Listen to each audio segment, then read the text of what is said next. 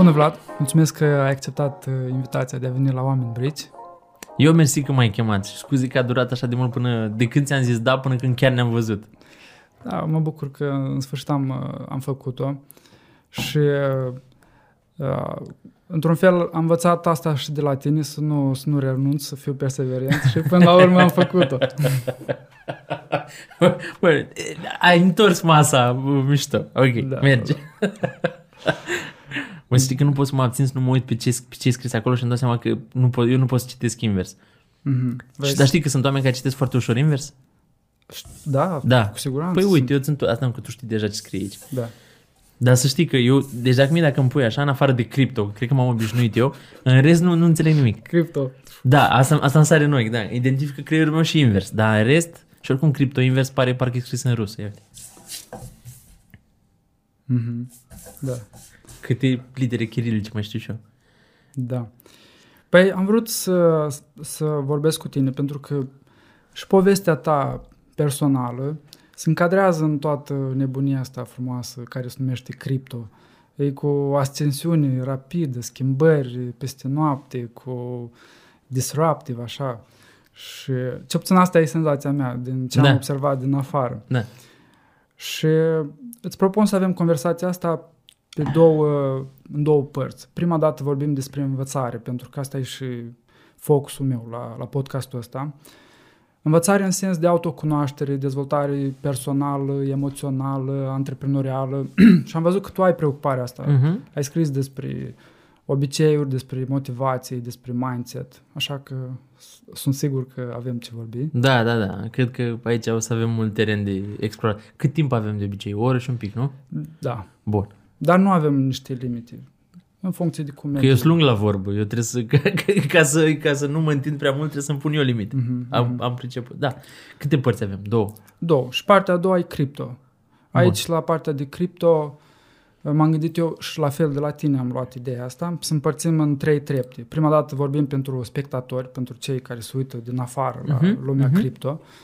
Și aici mă interesează și background-ul tău de istoric, sau nu istoric, da, de istorie, că ai absolvit facultatea de istorie. Da, cum ziceam un prieten meu istorician. Uh-huh. Că îi spuneam, zic că băi, tu știi istoric. Zic, bă, nu știu istoric, istoric este care practică. Eu da, doar am terminat da, istoria. Da, da. Păi bun, istorician atunci. Zic, bă, nu știu, că există cuvântul ăsta măcar, dar okay, merge. istorician, îi zicem așa. Dacă agreem să-l folosim așa, păi folosim. Aia, da. băgăm și index. Și da, mi-ar plăcea să vorbim despre filozofia din spatele cripto, da, despre uh-huh. viziunea pe care o propune. A doua treaptă este pentru investitori. Și aici vorbim un pic despre volatilitate, despre Bitcoin as a store of value. Uh-huh. Asta mă preocupă pe mine, dar mai atingem și alte lucruri. Și a treia treaptă e pentru jucătorii din, de pe teren, pentru cei care vor, pentru cei care sunt implicați sau vor să se implice profesional și antreprenorial în domeniul ăsta. Perfect. De acord. Mi se pare o structură foarte faină. Acum că mi-ai zis, a început creierul meu deja să meargă în toate direcțiile. Da, păi... Stai un pic, înainte să începem, când, când dăm asta, ca să știu cum vorbesc, că sunt niște chestii care s-ar putea să le zic care se par anacronice așa cumva. O dăm în maximum două săptămâni. Ma, bun, ok, ok, da. Da, în cripto se poate schimba mult în două bun, săptămâni. Bun, da. nu dai peste două zile, adică maxim no, două da. săptămâni, ok, da, bun, da, asta da, e ok, da. perfect. Bun. Uh, prima întrebare. Um, tu ai stat 5 ani în Madrid împreună cu familia uh-huh. Și ai scris frumos așa într-o postare că vezi perioada asta ca pe o perioadă de sabbatical, ca pe o perioadă în care ai avut un proces de a-ți construi rutine, de a-ți întemeia familia și mi-ar plăcea să-mi povestești mai multe despre procesul ăsta de maturizare, să-i spun așa.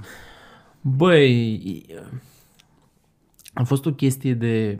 Uh, mi-am dat seama că eu fiind așa o fire mai activă, sălbatică, zvăpăiată, așa, mm-hmm. mi-am dat seama că am nevoie să-mi reduc cumva interferențele mm-hmm. externe ca să pot să mă așez un pic mai serios pe povestea asta, să-mi dau seama cine sunt, ce vreau să fac, încotro să o iau și așa mai departe. Pentru da. că Uh, stând aici în ea și aveam uh, prieteni aproape, mergeam la fotbal, ne să jucăm fotbal, ne jucam pe, uh, jucam FIFA, adică constant făceam ceva, știi, și nu mai aveam timp să mă opresc o leacă din uh, toată fugăreala asta. Mm-hmm.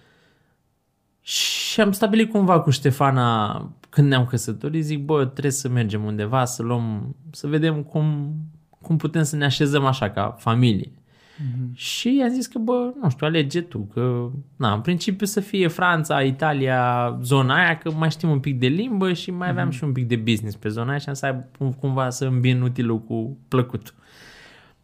Și a rămas Spania, nu mai știu, că, nu mi-aduc aminte care au fost uh, exact toate motivele, și ulterior a rămas Madrid, că am zis că, bă, dacă tot mergem undeva să avem o experiență, mergem undeva să stăm într-o capitală. Vedem cum e să stai și într-o mm-hmm. capitală. Că cu, oricum o dai, îți rămâne cumva chestia asta de provincial, așa, da, știi, da, în România da. cel puțin. Și în Iași. Și da, deși Iași e un oraș mare până da. la urmă și cel mai mare județ din țară, tot te simți așa provincial, numai și pentru că e la Cuca Măcăi fa- față de București. Da. Poate din Pitești se simt mai bucureșteni ca noi sau de da. apartenența la un oraș mai mare, mai mare ca a noastră. Da. Și atunci am mers la Madrid, unde a fost așa un fel de izolare socială cumva venită natural. N-a fost foarte, bă, nu, bă, nu vorbim cu nimeni, nu știu, dar pur mm-hmm. și mhm. simplu am fost atât de focusați și unul și altul pe uh, propria poveste, mm-hmm. încât a venit natural. Ne-am făcut câțiva prieteni, dar nu era o chestie super recurentă mm-hmm. și asta mi-a dat posibilitatea să stau de dimineață până seara aproape mai ales până mi s-a născut juniorul, am avut o perioadă de un an jumate în care eram doar noi doi, fiecare mergea și făcea treaba mm-hmm. și după aia ne întâlneam seara acasă. Și atunci aveam, aveam toată ziua la dispoziție să-mi fac treaba și ulterior să stau să citesc în liniște, să meditez, să mă gândesc la diferite lucruri. Și așa am aflat că îmi place să mă gândesc. Mm-hmm. Că e greu să-ți dai seama că îți place să te gândești. Că dacă nu te gândești niciodată. Mm-hmm. Când ești prins în tot felul de lucruri da. și reacționezi, da. Nu îți mai aloci timp pentru gândit. Da, da, da, și nici mai răbdare, știi? Mm-hmm. Că tu cumva creierul tău vrea să mai facă ceva, vrea să mai facă ceva. De asta ne vin ideile când facem duș. Da. Că la propriu nu mai faci nimic atunci, adică da, la da. propriu e o chestie care mai și sună apa aia, cumva îți mai calmează niște unde mm-hmm. și zici, bă, ce idee bună mi-a venit la duș, știi? Păi da, asta pentru că cumva atunci te-ai oprit, dar tu poți să multiplici prezența ta la duș și în alte uh, environment Mă rog, mm-hmm. m-am distanțat. Uh, ca să închei uh, răspunsul la întrebare, a fost un sabbatical de care mi-am dat seama că a fost un sabbatical mai spre sfârșit. Ok. Adică n-a fost o chestie, a fost o chestie cu intenție, dar nu mm-hmm. mi-am dat mhm. seama în ce se va transforma. Mm-hmm. Și când încetul cu încetul ne-am apropiat de sfârșitul experienței la Madrid, am realizat că, what the fuck, a fost un sabbatical. De fapt, am avut sen, uh, uh, senzația asta mi-a fost dată când am scris pe Facebook despre asta. Da. Când am scris sabbatical, zic, wow, chiar e sabbatical, chiar da, a fost da, un da. sabbatical, știi? Da. Dar a fost un sabbatical în care am și făcut destul de multe lucruri profesional mm-hmm. și m-am, uh, m-am așezat temeinic așa pe anumite lucruri. Mm-hmm. Asta vine și cu un, izolarea asta vine și cu un handicap nu știi niciodată cât ești de bun. Da. Adică n-ai, n-ai o idee, bă, bună, prost, o fi deștept, o fi habar n-am. Gândesc bine, gândesc prost, adică ok, ai mai mult timp să te gândești, dar poate mă gândesc la prostii sau mm-hmm. la, poate la ce mă gândesc e stupid, știi? Ai nevoie de... De o verificare cu da, ceilalți. Da, ai nevoie de un feedback loop, mm-hmm. știi? Mm-hmm. Care îți lipsește în zonele astea de da, sabbatical, știi? Da. Chit că eu veneam în România destul de des. Da, da, da. Și um, ai mai continuat cumva tot în seria asta de postări și ai scris o chestie care mi-a plăcut, că aveai un, ți-ai, ți-ai dezvoltat un framework de viață, un fel de filozofie de viață și ai inclus acolo mai multe elemente, de la lectură, uh-huh. aproape zilnic din ce înțeleg, uh-huh. la meditații, la somn, anumite suplimente pe care le iei. Poți să dezvolți un pic și, și zona asta. Și mai ales mă interesează aici cum, reuși, cum ai reușit tu să te ții de framework-ul ăsta de viață în condițiile în care veneai atât de des în România și în condițiile în care și antreprenoriatul e de multe ori pe sistem hey rup, așa. Aproape întotdeauna e pe sistem da, hey da, da. Uh, cred că în momentul în care te interesează mai mult rezultatul final decât whatever, uh-huh. alte chestii, ții foarte mult Adică când îți asumi, stai să formulez să nu par idiot, când îți asumi faptul că o să faci whatever it takes ca să ajungi acolo unde vrei să ajungi, okay. într-un final îți croiești o structură, un framework mm-hmm. de care te ții. Pentru că e mai important obiectivul tău decât greutățile care survin din acel framework. Că uh, eu nu mi-am dat seama câte elemente am în rutina mea decât când le-am pus pe foaie. Mhm. Și le-am pus pe foaie tot în cadrul unui element din toată rutina, din jurnalul în care scriu în fiecare dimineață. Mhm. Uh, nu-mi încep ziua de lucru fără să scriu un jurnal și o fac pentru că mă ajută să... Ăla e un alt moment în care mă opresc o leacă din alergat și am un pic timp să mă gândesc și am uh, rutina asta practic mi-am dat seama că o am în momentul în care scriam un jurnal și mi-am dat seama de lucrul ăsta pentru că de fapt mi-am dat seama de importanța lucrului ăstuia în momentul în care punându-l pe foaie mi-am dat seama că sunt vreo 15 pași mm-hmm. care erau care poate acum 6-7 ani mi se părea, bă, dar ce ești mă, robot? Da, da. fă și tu viață, știi? Știu. Dar sunt oameni, cum sunt eu, care au nevoie de structură în viața lor. Mhm. Eu sunt mai freestyle așa în general, dar pe lucrurile serioase am nevoie de structură ca să-mi iasă bine. Și Da. atunci am învățat să mă autostructurez acolo unde contează, Mhm. că de asta spune nevastă mea, că bă, pe cât ești de ordonat în ceea ce faci, ești un haos în rest. Adică, nu știu, habar n-am. Anumite lucruri care poate alți oameni le văd, eu realmente nu le văd. Și nu le văd pentru că, habar n-am, nu știu, creierul meu s-a obișnuit să nu le mai vadă să le, Da. și le ignoră. Dar revenind la rutină, uh, sunt multe elemente ale, ale rutinei și multe care, inclusiv ce vorbeam noi înainte să dă- dăm drumul la cameră, Mhm. de sunt testate empiric. Da. Adică citești despre că e bine să mănânci aia sau e bine să nu mănânci cealaltă. Te duci și vezi dacă e bine sau nu. E bine să dormi 8 ore, vezi dacă e pentru tine. De exemplu, eu dacă dorm 8 ore, mă trezesc ca închilozat, mă doare tot corpul. Mhm. Uh, mă doare spatele, am, mai am schimbat și perna, schimbă perna, schimba salteaua, nu. E clar, dacă eu stau întins 8 ore, nu-s făcut, frate, să stau întins. Eu nu stau întins niciodată. Mhm. Nici pe canapea, eu nu stau pe canapea. Adică ori stau pe un scaun, ori stau în picioare. Nu, nu există altă variantă. Sau în pat când dorm. Mhm. Dar sunt oameni care au nevoie de 8 ore de somn.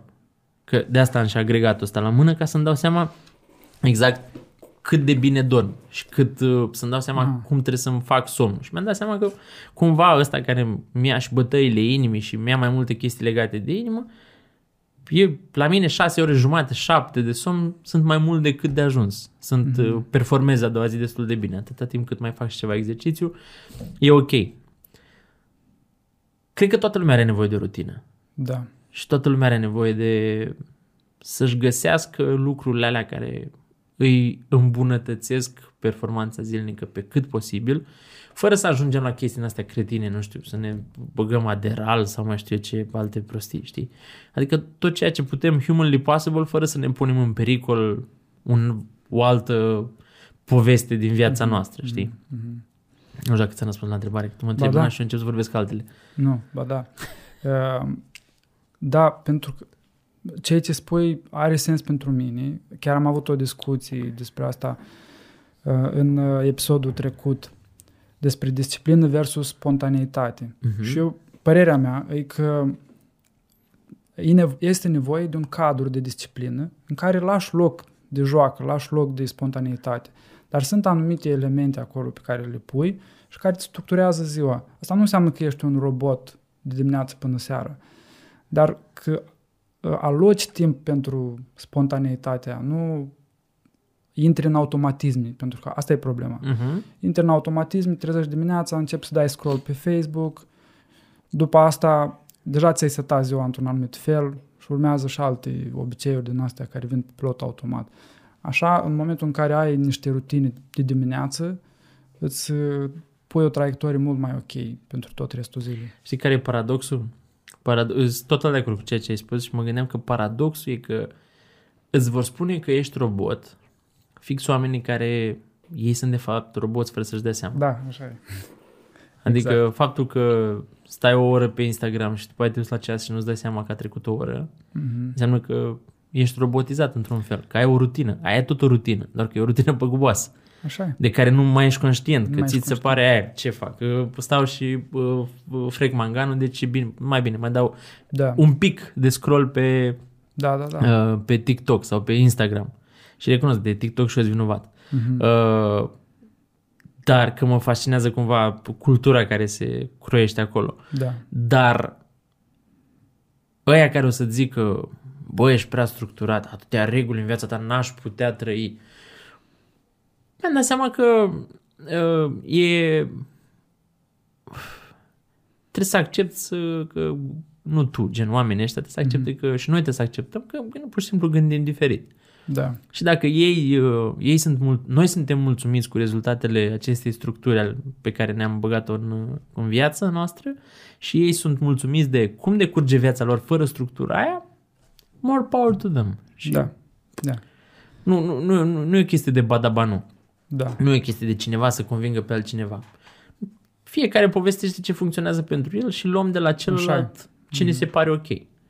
Da. Da. Deși, na, știm deja că s-au scris cărți. Creativitatea nu e aia în care stai și faci ce vrei tu. Creativitatea structurată e aia care e cea mai eficientă.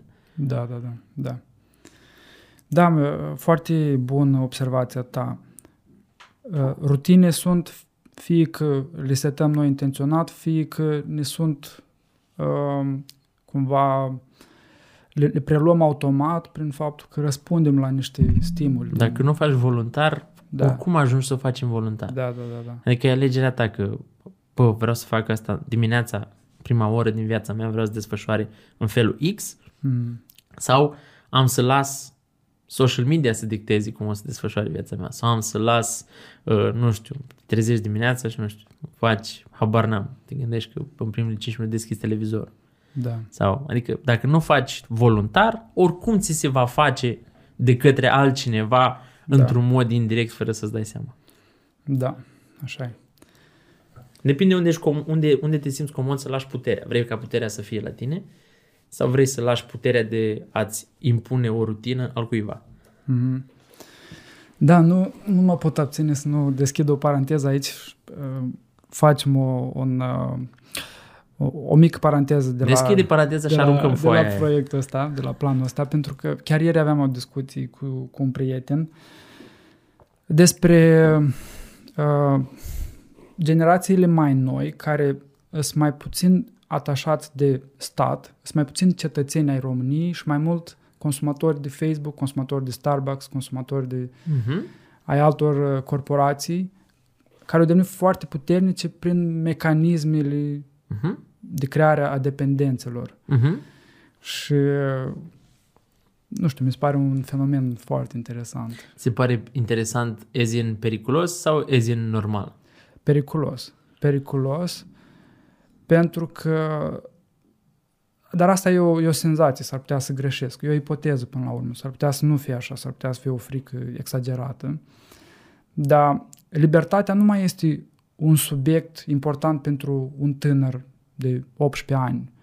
Da, când dacă tu îi spui că, uite, prin faptul că tu folosești TikTok, Instagram și te, te atașezi de anumite branduri, de haine, de cafea, de Mhm. așa, tu răspunzi la niște mecanisme prin care încearcă să, să, să-ți influențeze comportamentul și într-un fel îți, îți pierzi libertatea.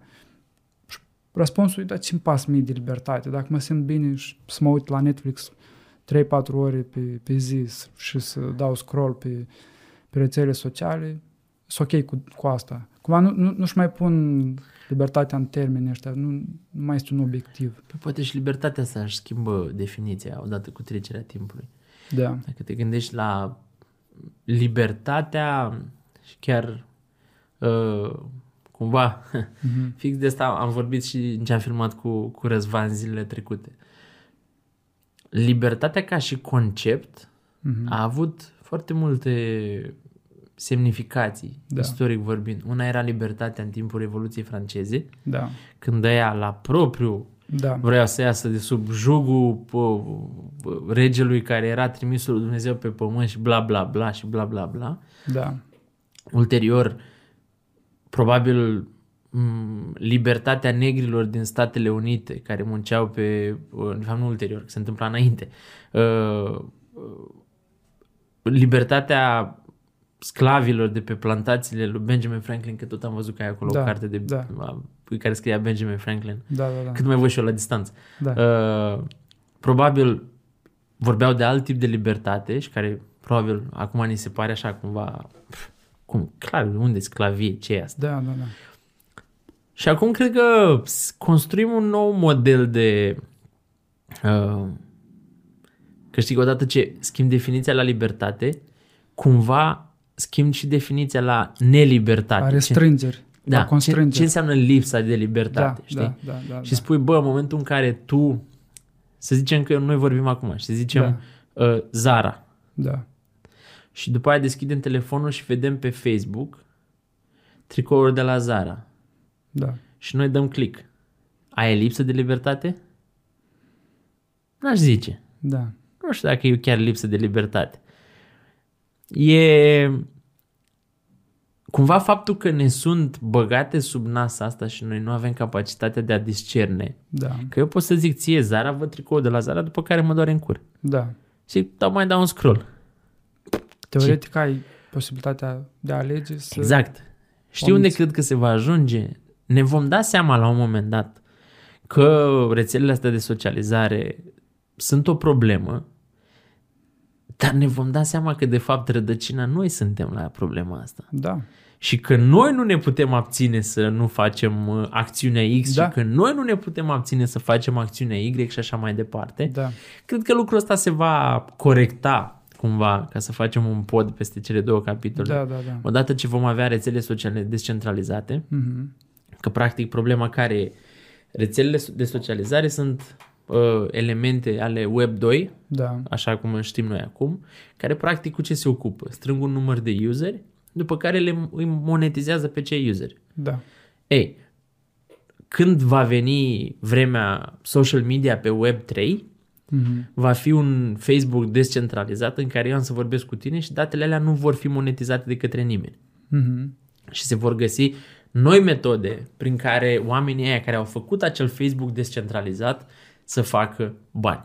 da, Și atunci va dispărea cumva pe undeva problema asta, dar dincolo de asta e o, cred că e o generație care va fi nativă digital. da, Și pe măsură ce vor deveni tot mai nativi, vor și învăța să noate mai bine Da. da. în mediul ăsta digital. Nu le... Uh, nu, cum să zic, am, uh, au luptat de-a lungul timpului oameni pentru li- o, o, libertăți mai importante decât libertatea față de jugul social media, care, ok, te afectează, să zicem, la nivel mental, personal, Mhm. Dar pe de altă parte, bă, nu îți pune în pericol integritatea fizică, mă rog, în marea ei parte, că mai sunt jocurile alea cretine în care se omoară Da. da. copiii după ce le joacă, da, dar dincolo de asta, în majoritatea cazurilor, vorbim de o, un liber arbitru. Lipsa unui liber arbitru, de fapt, ne enervează pe noi, nu? da, Că zicem, bă, ăștia ne iau lips, ar, lip, liberul arbitru, ți este luat de faptul că te domină social media. Păi hai să vedem mai degrabă cum putem întări liberul arbitru. da. Foarte interesant uh, subiectul și cum ai, cum ai surprins și tu și vreau să evidențiez ideea asta. E că Dacă înainte discuția despre libertate și despre constrângeri sau lipsa de libertate se ducea la nivel de, de, de constrângeri de, de, tradi, de tradiții, de legislații institu, instituționale și era o mișcare la nivel de grup pentru eliberare, Uh-huh. Acum, în uh, perioada în care suntem, libertatea devine o, chestie, o chestiune individuală. Da? Exact prin rutinele despre care vorbeam anterior, Uh-huh. prin obiceiurile pe care ți le creezi, prin uh, faptul că ți aloci timp uh, de gândire în care lași uh, telefonul la o parte. Astea sunt niște căi sau uh, sunt niște pași pentru ca să obții libertatea uh, față de influența tehnologiilor și a social media. Deci, într-un final, putem să cădem de acord că e vorba de o responsabilitate personală, știi? Individuală, da. Ceea ce mie mi se pare ok, pentru că, uite, noi, uh, noi o să ne creștem copiii Da, realizând faptul că uh, e important să le vorbim despre, despre responsabilitatea personală. da, Un cuvânt care, sau mă rog, o frază pe care eu n-am auzit-o până la 20 de ani, cred că. Deci ăla n-a fost o chestie importantă când noi eram copii. Deși, fertos, eu că părinții noștri erau, nu știu, erau peste medie din punct de vedere a modului în care și-au crescut copiii, că n-am, n-am ajuns chiar rău niciunul din noi doi. da, Uh, Nu ne-a spus niciodată, bă, responsabilitate personală, oh, what the fuck. Deci e clar că ăsta e un concept pe care noi îl vom utiliza probabil când ne vom crește copiii. Da. Că problema nu e că, că mă întreba nu știu care, de curând, cât timp stă copilul tău la tabletă? Habar n-am. Păi cum să nu știi? Păi nu contorizez. Păi și ce lași așa cu orele? Zic, bă, în primul rând n-are când să stea cu orele, că mm-hmm. dimineața mă trezesc cu îl îmbrăcăm, îl nu știu ce, merge la grădiniță, deci n-are timp să stea pe tabletă. La grădiniță, din câte mai știu și eu, nu stă pe tabletă. Da. Îl iau de la grădiniță ori eu, ori uh, bunicii și se duc cu el în parc, după care mănâncă și deja e 8, adică nu mai are fizic timp decât să stea, nu știu, o oră, o oră jumate pe tabletă, știi? Da. Adică atunci când m-a întrebat mi-am dat seama, știi? Iar pe tabletă de multe ori, mai ales acum care 4 ani îmi place mie să mă joc cu el pe tabletă, știi? Adică, Da, da, da. adică dacă stă copilul tot 3-4 ore pe tabletă, poate ar trebui și tu să stai un pic mai mult cu el în primul rând. Așa e. Sau să-i găsești tu mai mult niște activități pe care să le facă. Adică dacă te deranjează asta. Să-i oferi alternative. Păi despre asta e, despre Da. asta e problema. Plus Da. că dacă îi iei tableta, ce crezi? Că nu uh, va crește și ce? Uh, Va spune, uh, a, nu, eu nu, că eu când eram mic stăteam mai puțin. Adu-ți aminte că noi, uh, uh, care am avut calcul, noi, zic de mine, care am avut calculator mai târziu și ceilalți aveau calculator, ziceau, bă, ziceau, aia, a, fraierul ăla care nu are calculator. Mhm. Știi? Așa o să pară și ăsta, cu ăla care nu știe să stea pe tabletă, ăla care nu știe să stea la calculator, știi? Ex- exclus social. Da, da, da, și da. asta e o Știi? Și nu, nu, nu vrei să-l handicapezi, că da. ei, sunt o, ei sunt o generație digitală. tu ești o generație analog, ei sunt o generație digitală, dacă vrei, știi? Da, vrem, nu vrem, da. Da. Noi încă mai avem o relație.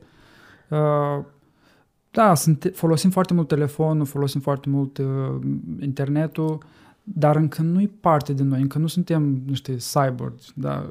Ei o să devină telefonul, Da. o, să, o să fie o prelungire.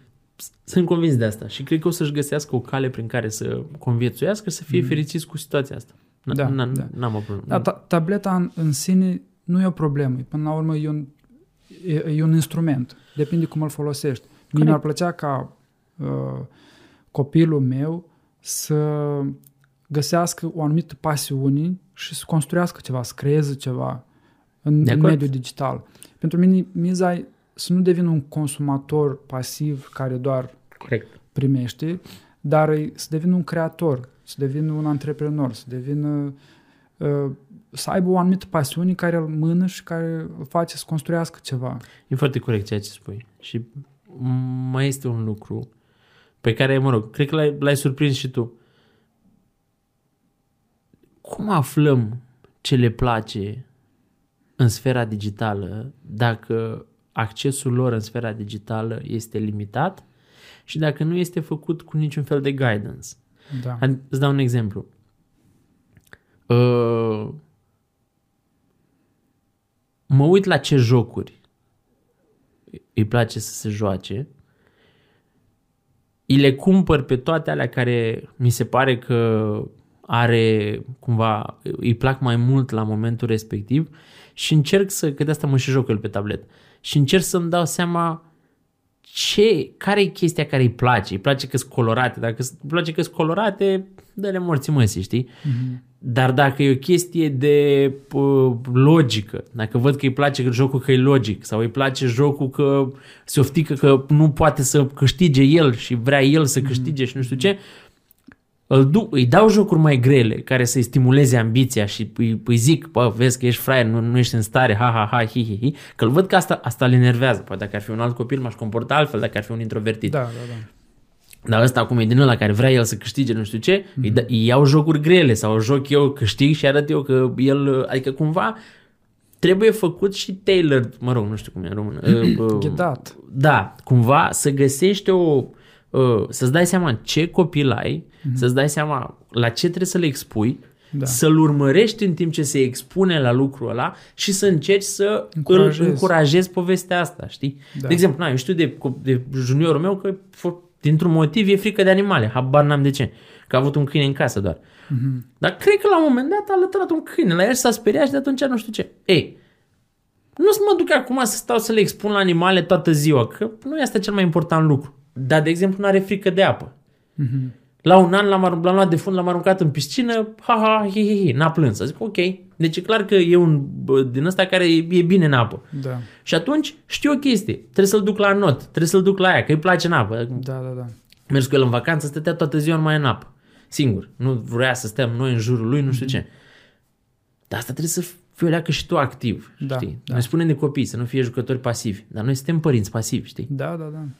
Că nu e cât stai cu el, că poți să stai șapte ore cu el și să nu faci nimic. Și să nu, Mhm. adică nu să stai acolo ca uh, camera asta care ne filmează pe noi, știi? Care Da. stă, face o chestie pasivă. O oră, două, trei, cât stai cu el, Prezent. ai, să înțelegi o leacă ce se întâmplă cu el, ce-i place, ce nu-i place și așa mai departe. Asta e generația care va crește și asta e cumva rolul nostru e să ne dăm seama cum putem să-i ajutăm să fie nativi în era digitală, nu să-i separăm de era digitală, să trăiască ca noi. Da, da, da, da, da. Că nu o să trăiască ca noi, lasă-o dracu. Vedem noi că s-a schimbat viața mea și a ta în ultimii 5 ani Mhm. drastic.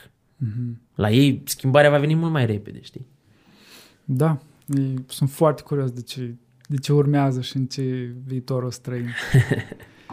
mai, mai, uh, mai există o chestie pe care am citit-o la tine și pe care o împărtășesc Mhm. și despre care vreau să vorbim. Ai spus așa, tot ce con- contează este calitatea efortului. Uh-huh. Uh, Eu cred că e un lucru esențial de internalizat pentru cei care vor să facă ceva în viață. Și din punct de vedere uh, biologic, dopamina funcționează în felul următor. Dacă tu îți iei vârfuri de dopamină doar din recompense externe, din uh, realizări, tot timpul va fi și o cădere proporțională și uh, o- o să ajungi să te simți gol să poți să-ți iei o recompensă mentală pe baza efortului pe care îl depui, pe baza provocărilor prin care treci, e, un, e o chestie absolut esențială dacă vrei să ai succes și să perseverezi într-o anumită, într-o anumită activitate.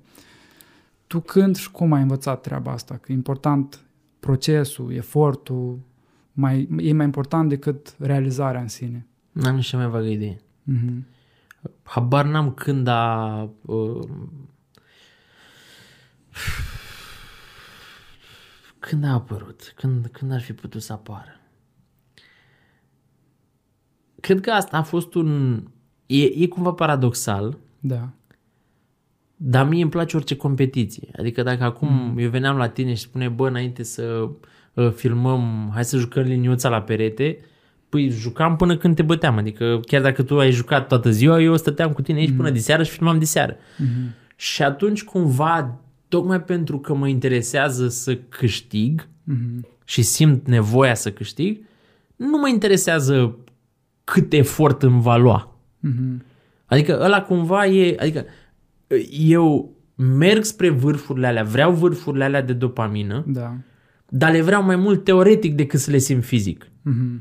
Mm-hmm. Adică, da, mă, uite, vreau să ajung în punctul X, ok, e acolo, gata, l-am setat, e mișto, că vreau să știu unde ajung, să știi, că dacă nu știi unde ajungi, nu știi niciodată dacă ai ajuns în locul în care, Da, adică da. trebuie să ai undeva un loc unde ai pus un X, Îți știi? dai o direcție. Exact. Și ulterior, toată povestea asta care se croiește până ajungi în punctul X, Mhm. aia face, aia e substanța, știi? Că dacă, uh, habar n-am, ai să faci un business care ajunge cel mai uh, extins barbershop din România, Mhm. dacă ai scrie doar despre rezultate, cartea ar fi așa.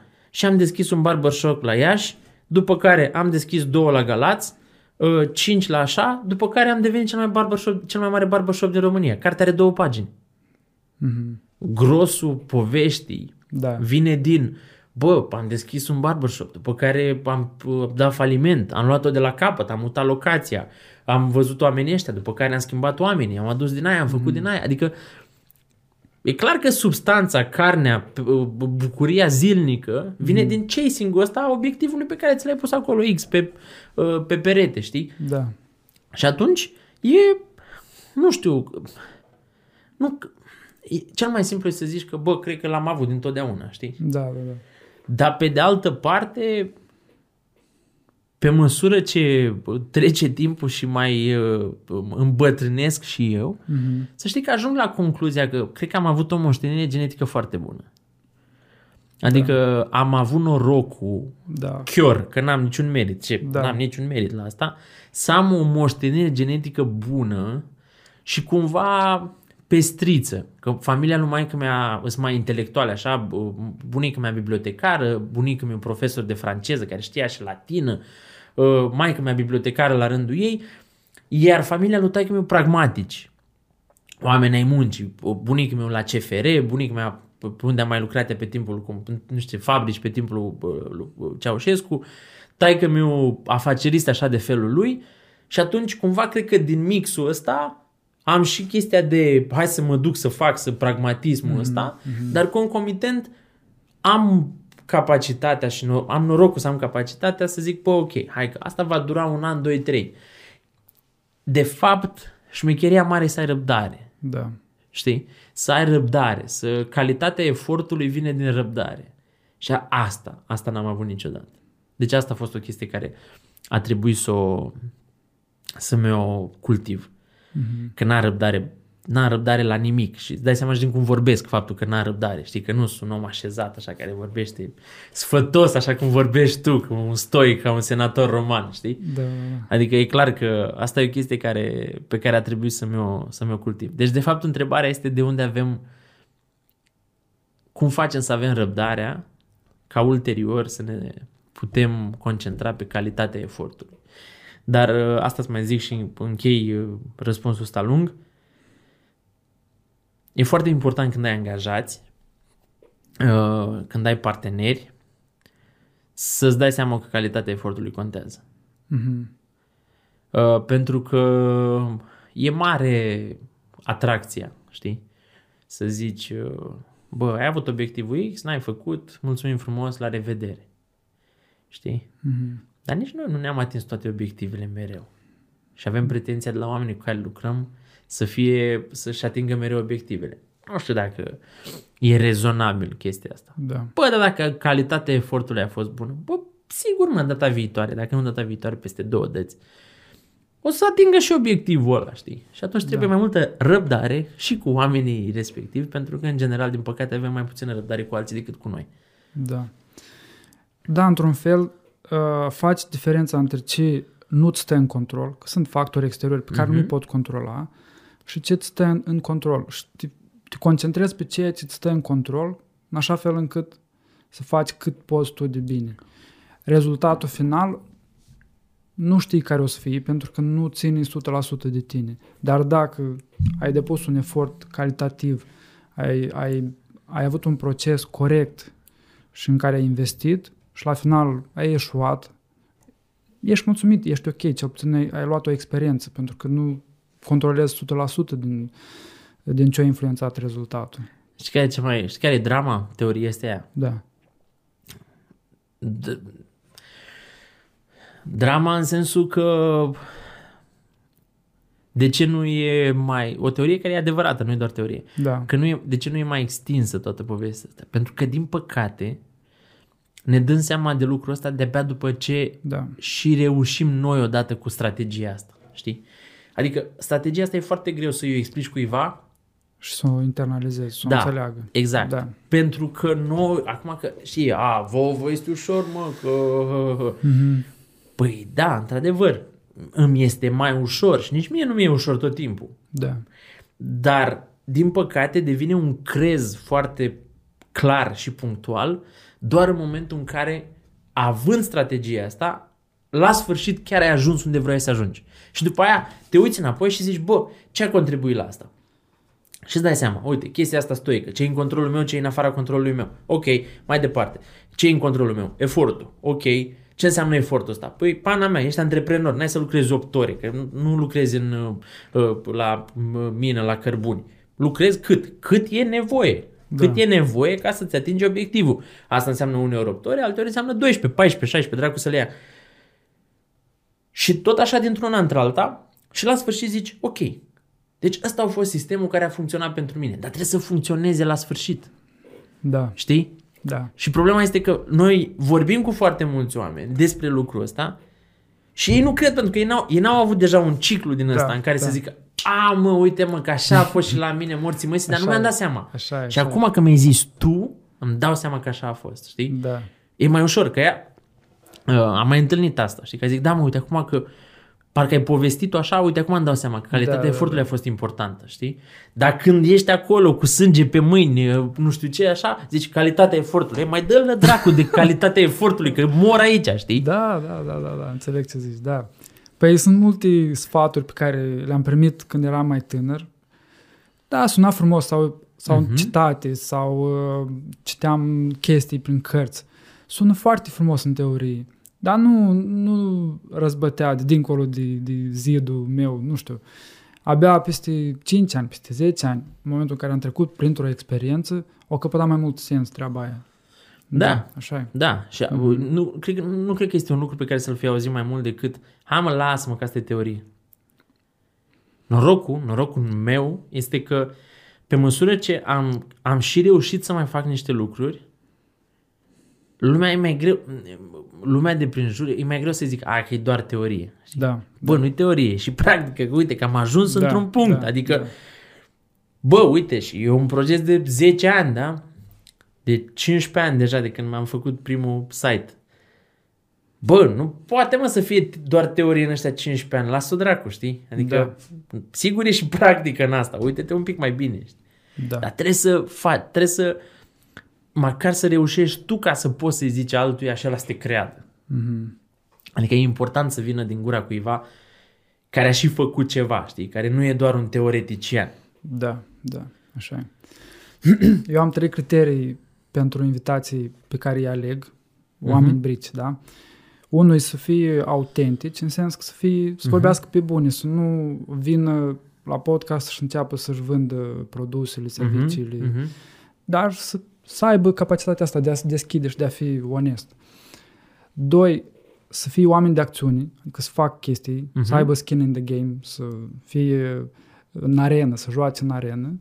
Și trei, să aibă capacitatea asta de introspecție, de reflexii, să poată să extragă niște lecții din experiențele prin care au trecut. Mhm. Uneori poți să ai oameni buni de acțiune, dar nu, nu mai stau să gândească la, la ce s-a întâmplat, ce lecții, Sau nu interesează. sau nu interesează. Și cumva exact ce, ce ai spus tu. Da, mi se par trei, cum să zic, trei direcții foarte mișto. Da. Foarte tare. Da, mișto. Bun, mergem la partea de cripto. da, dacă ne imaginăm un, un stadion, vorbeam despre spectatori, sunt cei de la peluză, mm-hmm. investitorii și-au luat bilete în tribună și la zona VIP pentru cei mai, cu mai mulți bani investiți și jucătorii, actorii sunt cei din teren. Da. Uh, Prima dată, așa, aș vrea să discutăm despre fundamente și despre filozofia din spatele cripto. Pentru că cripto este un fenomen tehnologic, în primul rând, dar și economic, social, a apărut ca un răspuns la, o, la, la 100%. sistem. 100%. Și atunci uh, mă interesează opinia ta și folosești și capacitatea ta sau nu, background-ul tău de Mhm. Istorician. istorițian Așa, da, aia. să, și, și cumva să te pui și dintr-o poziție de outsider ca să poți să observi Da. da. fenomenul din afară. Cum, cum a apărut cripto, cum a evoluat și ce viziune propune pentru lumea în care trăim. Ei, cripto rădăcinile, ca să zic așa, sunt ceva mai vechi, în sensul că primii uh, uh, uh, cypherpunks care erau interesați de um, zona asta de, de cripto, nu știu dacă îi spuneau cripto la vremea respectivă, datează de foarte mult timp, mult, mult mai de demult decât credem noi. Cred că dincolo, anii 70-80. Sper să Aha. nu zic o prostie. Uh, Dar asta a fost mereu o chestie din asta foarte libertariană, știi? Da, da, adică uh, un curent din ăsta în care se vorbea foarte mult despre libertate, despre uh, libertatea individuală, despre extracția ta ca persoană din zona violenței manifestată de nation state și așa mai departe. Mhm. Iar uh, încetul cu încetul, uh, cum spunea Vitalik în interviul pe care l-am avut, uh, it will happen when it has to happen. Mhm. Așa s-a fost și cu Bitcoin. Pe, par, pe uh, cum să zic, pe contextul ăla din 2007, 2008, 2009, a existat o, o persoană, un grup de persoane, nu știu dacă vom afla vreodată cine și ce a fost Satoshi de fapt, care a găsit soluția la, la mai multe probleme în același timp. Dar uh, la, mă rog, la vechea triadă, cum poți să eviți un double spending, mm-hmm. că asta era cea mai mare problemă a unei monede, știi? Mm-hmm. Cum faci astfel încât eu dacă îți dau ție un leu și îi dau și la altul un leu, să nu-i dau același leu. Mm-hmm. Știi? Adică să nu pot, că cu banii fizici e simplu, îți dau ție un leu și lui un leu. Dar dacă e digital, da. știi, poți să e dau leul ăla la mai multă lume. Ca o imagine JPEG, da? Exact. Îi fac o, o copie și ți-o exact, ții exact, și exact, exact. Și cumva, în momentul în care Satoshi a rezolvat uh, uh, problema double spending-ului și mai multe probleme care au fost rezolvate de către blockchain, mm-hmm. că nu mhm. are sens să intrăm acum da. foarte mult tehnic, s-a deschis o nouă lume pentru că Bitcoin-ul vine ca un fel de manifest al unei generații mm-hmm. care zice, bă, nu mai vrem să stăm la cheremul politicienilor. Mm-hmm. Uh, Bernanke, ăla care e la, e la Fed, spunea că, bă, noi avem o, într-un mod extrem de cinic din punctul meu de vedere, spunea, noi avem o tehnologie care se cheamă printing press. Știi? Era și tanghincic așa, era glumeț. Da. Și când nu mai avem dolari, dăm drumul la printing press-ul ăsta și facem dolari cu costuri foarte mici. Da. Și ulterior îi dăm drumul în piață. Ei, asta nu e o chestie sustenabilă pentru 10 sute de ani. Că n-are cum să fie. Uh, și atunci generația asta vine și zice, bă băieți, de ce să mai stăm noi la cheremul vostru? Și de ce să mai stăm noi să faceți voi ce vreți cu banii noștri? Mm-hmm. Și un dolar astăzi să valoreze 0,9 peste 6 luni sau un leu astăzi să valoreze 0,8 peste 6 luni. Noi vrem să ieșim, mă, din toată povestea asta în care voi ne țineți cu japca. Și uite că avem un mecanism prin care o putem și face. Mm-hmm. Asta e motivul pentru care eu n-am crezut că Bitcoin nu va avea traction. În 2014 sau 15 când mi-a zis Nick, asociatul meu prima oară, mi-aduc aminte și unde eram. Eram la piscină la... Uh, World Class. La, da, la World Class. Mergeam și eu și vă, vă vedeam de multe ori împreună. Vă cumpărați fructe. Așa, așa, așa, discuții. așa, fix. Și era în 2014, cred. Că în 2015 mhm. deja am plecat, nu, în 2016 am plecat, decât în 2014-2015, nu mai știu exact. Da. Și zice, bă, Bitcoin, nu știu ce, era 3-400 de dolari. Și am zis că, mă, n-are mă cum, că e prea disruptiv. Statele sunt nevoite să-l calce pe cap. Da. E, uite că nu s-a întâmplat asta. Cred Apropo că l-a ignorat prea mult.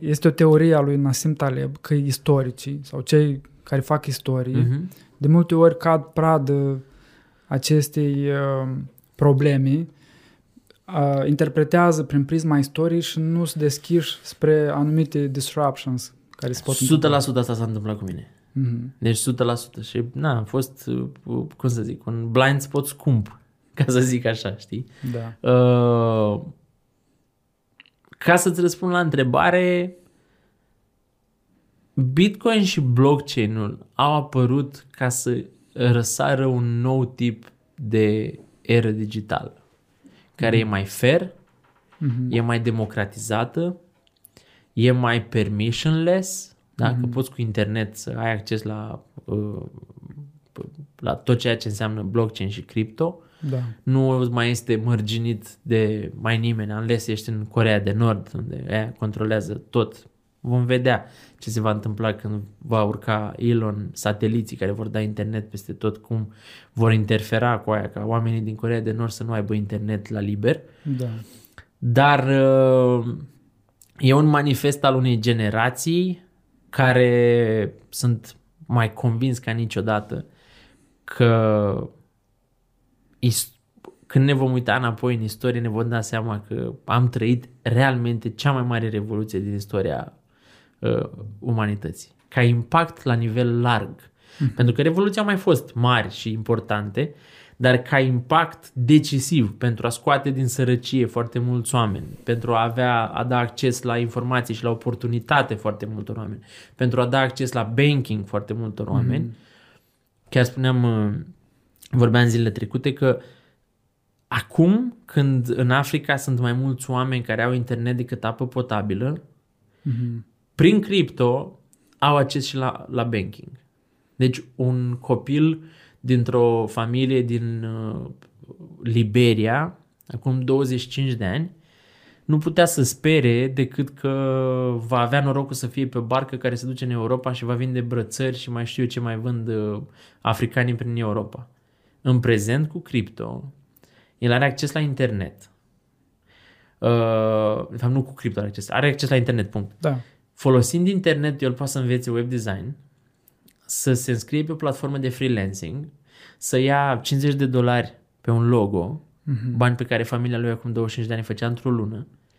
Aia 50 de dolari poate să-i primească într-un wallet de cripto, Da. bani pe care poate să-i folosească ca și gaj, mă rog, colateral pentru un împrumut în cripto și cu banii aia să-și cumpere un calculator mai bun sau să-l învețe și pe frate să ia un calculator lui frate și așa mai departe. Mhm. Deci în 25 de ani, destinul oamenilor foarte săraci s-a schimbat complet.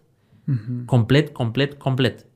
Noi nu ne dăm seama că, cum să zic, viața noastră s-a schimbat uh, din uh, punctul 0 în punctul 1, dar viețile lor s-a schimbat, s-au schimbat dramatic. Dramatic și hopefully, și cred că uh, e cazul, irreversibil în bine. Tehnologia a făcut asta posibil, iar cripto nu vine decât să exacerbeze și să maximizeze uh, consecințele bune pe care le-a avut tehnologia, care știm deja, nu? E one-way street. Odată Da. ce tehnologia intră în viața noastră și bună, nu mai iese niciodată. Da. Într-un fel, suntem într-o etapă în care fructele um, schimbărilor pe plan tehnologic au fost concentrate în mâinile unor corporații Uh-huh. și mă gândesc, cripto propune și asta, propune o descentralizare și propune o uh, propune ca tehnologia să nu mai uh, creeze niște uh, venituri atât de mari în mâinile unor corporații, dar să extindă uh, beneficiile pentru mai multă lume. Problema, de fapt, nu a fost că aceste corporații au ajuns să aibă, bine, să aibă profituri foarte mari. Mm-hmm. Problema a fost că aceste corporații au ajuns să aibă aceste profituri foarte mari fără a, fi, a avea vreo responsabilitate socială. Da, Asta e cea mai mare problemă. da, da. Și asta, ei au putut să facă asta pentru că, unul, nimeni nu i-a tras de mânecă da. și, doi, pentru că nu a existat competiție. Mm-hmm. În momentul în care va exista competiție care, ghișce, fiind atât de puțin interesată de profit, Da, va putea să fie o competiție foarte agresivă, da. e posibil să vedem că anumite companii vor spune, bă, stai alea, eu, începe să fie o problemă aici. Da, Că lumea se va duce de pe Facebook pe decentralized Facebook. De pe Instagram pe decentralized Instagram, de pe YouTube pe decentralized YouTube, decentralized YouTube. Și atunci vor spune, bă, stai alea, că poate trebuie și noi să ne punem, vorba lui Iliescu, cu o față umană, știi? Cum Da. zicea el, comunist cu față umană. Așa și ăștia, să fim niște corporații uh, cu față umană. Și atunci ne mai modificăm un pic uh, Da. uh, atitudinea. Uite, vezi, stăteam de vorbă cu cineva care are o agenție de marketing importantă în București și zic, bă, tu ai lucrat vreodată cu produse financiare? Și adică ce produse? Adică dacă ai lucrat vreodată cu bănci. Ce bă, am lucrat cu bănci. Și zic, bă, și cum? Că mai e greu, mă, să faci marketing la bănci, că ai tot timpul, e un uh, căcat care are, e fezandat mereu altfel. Da. Că e dobânda 1,1, că e la 6 Da, luni, da, e da, 0, dar după aia vin și te buzunăreți, adică istoric băncile au avut un marketing, dacă nu mincinos, măcar cu adevărul spuse pe jumătate, știi? Da. S-a schimbat ceva și mi că s-a schimbat foarte mult, s-a schimbat foarte multe. În sensul că în comunicarea de marketing, Banca Transilvania, de exemplu, a început cu clubul de antreprenori sau nu știu cum dracu se cheamă la ei, BCR au început și ei, acum și-au schimbat uh, strategia și vorbesc de uh, responsabilitate socială și nu știu ce mai spunea el. Deci, lucrurile rele sau lucrurile negative care se întâmplă în jurul nostru bă, într-un fel sau altul, tot de noi sunt generate. Mm-hmm. În sensul că dacă marea majoritate a oamenilor ar începe să ignore produsele bancare, ăia își vor ridica un semn de întrebare. O spune, bă, stai alea, că e o problemă aici, nu mai vine lumea la noi, nu mai aia, nu mai aia, mm-hmm. știi? Dacă noi, bă, lasă-mă, că merge, bă, mergem așa. Când văd că, bă, uite, a apărut Revolut, sau N26 sau 29, cum se cheamă, când a scos Binance un card, când a scos Crypto.com un card, bă, stai alea, că e ceva în neregulă, că încep să oamenii, nu, parcă nu mai folosesc cardul la fel de mult, hai să vedem de ce. Păi au apărut sute de mii de carduri de Revolut. Mm.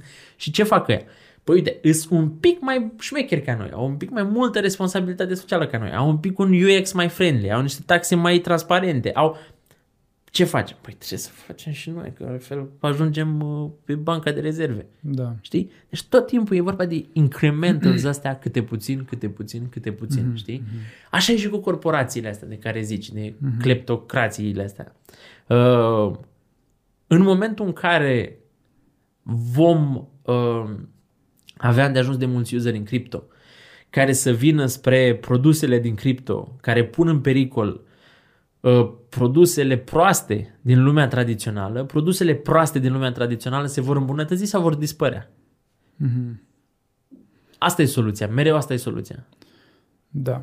Și e nevoie de alternative și de, de o nouă infrastructură. Da, și de antreprenori curajoși. Da. Apropo de antreprenori curajoși, eu nu, când uh, mă uit la cripto, nu prea mă uit la tot felul de modele de predicții, tot felul de discuții, ce o să fie. Dar îmi place să mă uit la antreprenorii din uh-huh. care ies în față și la viziunea pe care o propun. Uh, pe mine asta deja, pentru mine ridică uh, sau este un argument. Uh-huh. Până la urmă, oamenii mișcă lucrurile și mai ales antreprenorii care au curaj să iasă în față. Foarte corect. Și, de exemplu, la Vitalik Buterin, pe care l-ai avut uh, invitat la Steakborg Talks. Uh-huh.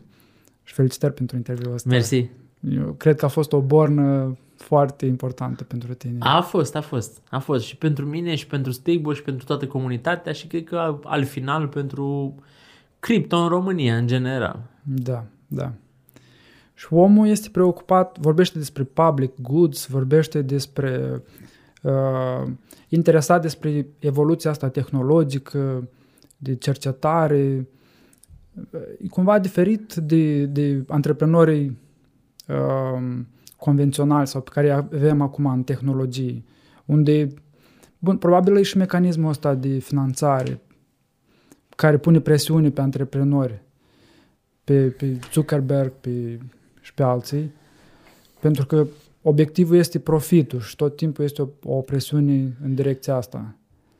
Dar la, la Buterin am observat o altă atitudine, mai degrabă m- da, inclinat spre a analiza ce probleme sunt în lume, cum pot fi rezolvate. Bun, acum sunt mai multe părți la ce ai zis. Da. Uh, cei mai cârcotași vor spune, păi, bă, și eu dacă aș avea 2 miliarde în conturi, m-aș gândi la problemele sociale ale lumii. Da. Ce nu știu oamenii ăștia e că Vitalik era interesat de lucrurile astea și înainte să aibă 2 miliarde în conturi. Da. Uh, nu știu câtă lume știe, dar în Elveția au fost, a fost o echipă foarte mare de români care au scris la Ethereum. Mm-hmm. Și eu am cunosc o parte din ei, inclusiv fratele lui Răzvan a fost acolo. Uh, și am stat de vorbă cu ei. Omul a fost dintotdeauna un, n-aș zice idealist, dar un om care are genul ăsta de interese. Îți dai seama, există în cripto o paletă mai largă de astfel de oameni. Da. Dar în același timp să nu, nu vreau nici să idealizăm uh, peisajul, da. pentru că există Mm-hmm. Din nou o paletă imensă de oameni care sunt antreprenorii avenoși de care uh, mm-hmm. uh, de care spuneai tu, știi? Mă bucur că o spui tu. Uh, da, nu, n-are sens să ne furăm căciula. Da. Ce este însă adevărat e că din nou vorbim de chestia aia de incremental progress, știi? Mm-hmm. Adică nu o să trecem de la antreprenori uh, uh, cum, interesați doar de profit, la ea interesați doar de capitolul social. Nu, vom trece de la ea interesați doar de profit, la ea interesați un pic mai puțin de profit și un pic mai mult de social. După care vom și mai mult de social și mm-hmm. mai puțin de profit. Și mai puțin de profit și mai mult de social. Obiectivul nostru a celor care suntem în cripto, că suntem user, că suntem creatori de content, că suntem uh, uh, whatever rol avem, da. este să-i sprijinim pe cei ca Vitalik. Da. Să-i sprijinim pe cei care fac aceste incremental progresses. Pentru că cu cât mai mulți vom fi în spatele lor, cu atât va deveni mai trendy să fii mai social și mai puțin pe profits. Da. Pentru că până la urmă, dă un pis, dar mă zic, câți bani poți cheltui mă în viața asta? Da, da, da. Adică la propriu, ce trebuie sute de milioane? La propriu, n-ai ce face cu ei, adică unless ai o viziune din asta ca mască în care vrei să faci pe banii tăi niște companii din astea care să aterizezi dracu pe lună, pe Marte, pe nu știu ce, bă, n-ai nevoie de așa mulți bani. Adică e clar că dacă va deveni trendy să mergem prin progresul ăsta incremental în direcția rezolvării problemelor a oamenilor în primul rând și după aia să facem și profit, așa vom, pro- așa vom progresa. Și să știi că în cripto se mișcă destul de uh, e spre norocul nostru, există o mișcare destul de puternică în sensul ăsta. Mm-hmm. Oamenii, deși ocupați, că e o industrie care e în floare și încercăm fiecare din noi să uh, capitalizăm pe cât posibil mai mult toată povestea asta, când se strâng la masă oamenii, nu vorbesc despre bani. Mm-hmm. Nu vorbesc despre bani. Vorbesc despre ce, ce vom face, ce se poate face, la ce putem contribui, cum putem rezolva o problemă de aici, de acolo, uh, ce concepte în cripto ar putea să apară ca să, uh, să putem grăbi tot switch-ul ăsta din zona tradițională în zona mm-hmm. uh, cripto-digitală și așa mai departe. Adică caracteristica asta idealistă e, sunt și asta o zic cu toată convingerea, e mai mare în rândul nostru decât în zona antreprenoriatului normal. Și de asta, uh, crede-mă, mi-am luat foarte multă muie, mm-hmm. istoric vorbind, pentru că am făcut ceea ce am crezut eu că trebuie făcut, nu ceea ce era mai bine la momentul respectiv. Mai bine pentru context, știi? Cut corner și așa mai departe. Mai oportun. Da. Da. Și mi se întâmplă în continuare asta. În cripto, lumea e ceva mai tolerantă atunci când Trebuie să faci ceea ce trebuie să faci, nu ceea ce ar fi bine să faci. Mm-hmm. Știi? Adică autenticitatea e mai, mai apreciată în cripto, onestitatea e mai apreciată în cripto uh, și e un mediu în care eu mă simt bine. Pentru că pentru că mă simt bine și pentru că nu mă forțează să fiu nimic altceva. Adică, na, cum ai văzut că ne-am cunoscut și face-to-face. Cum am vorbit înainte să înceapă camera, așa vorbesc și acum.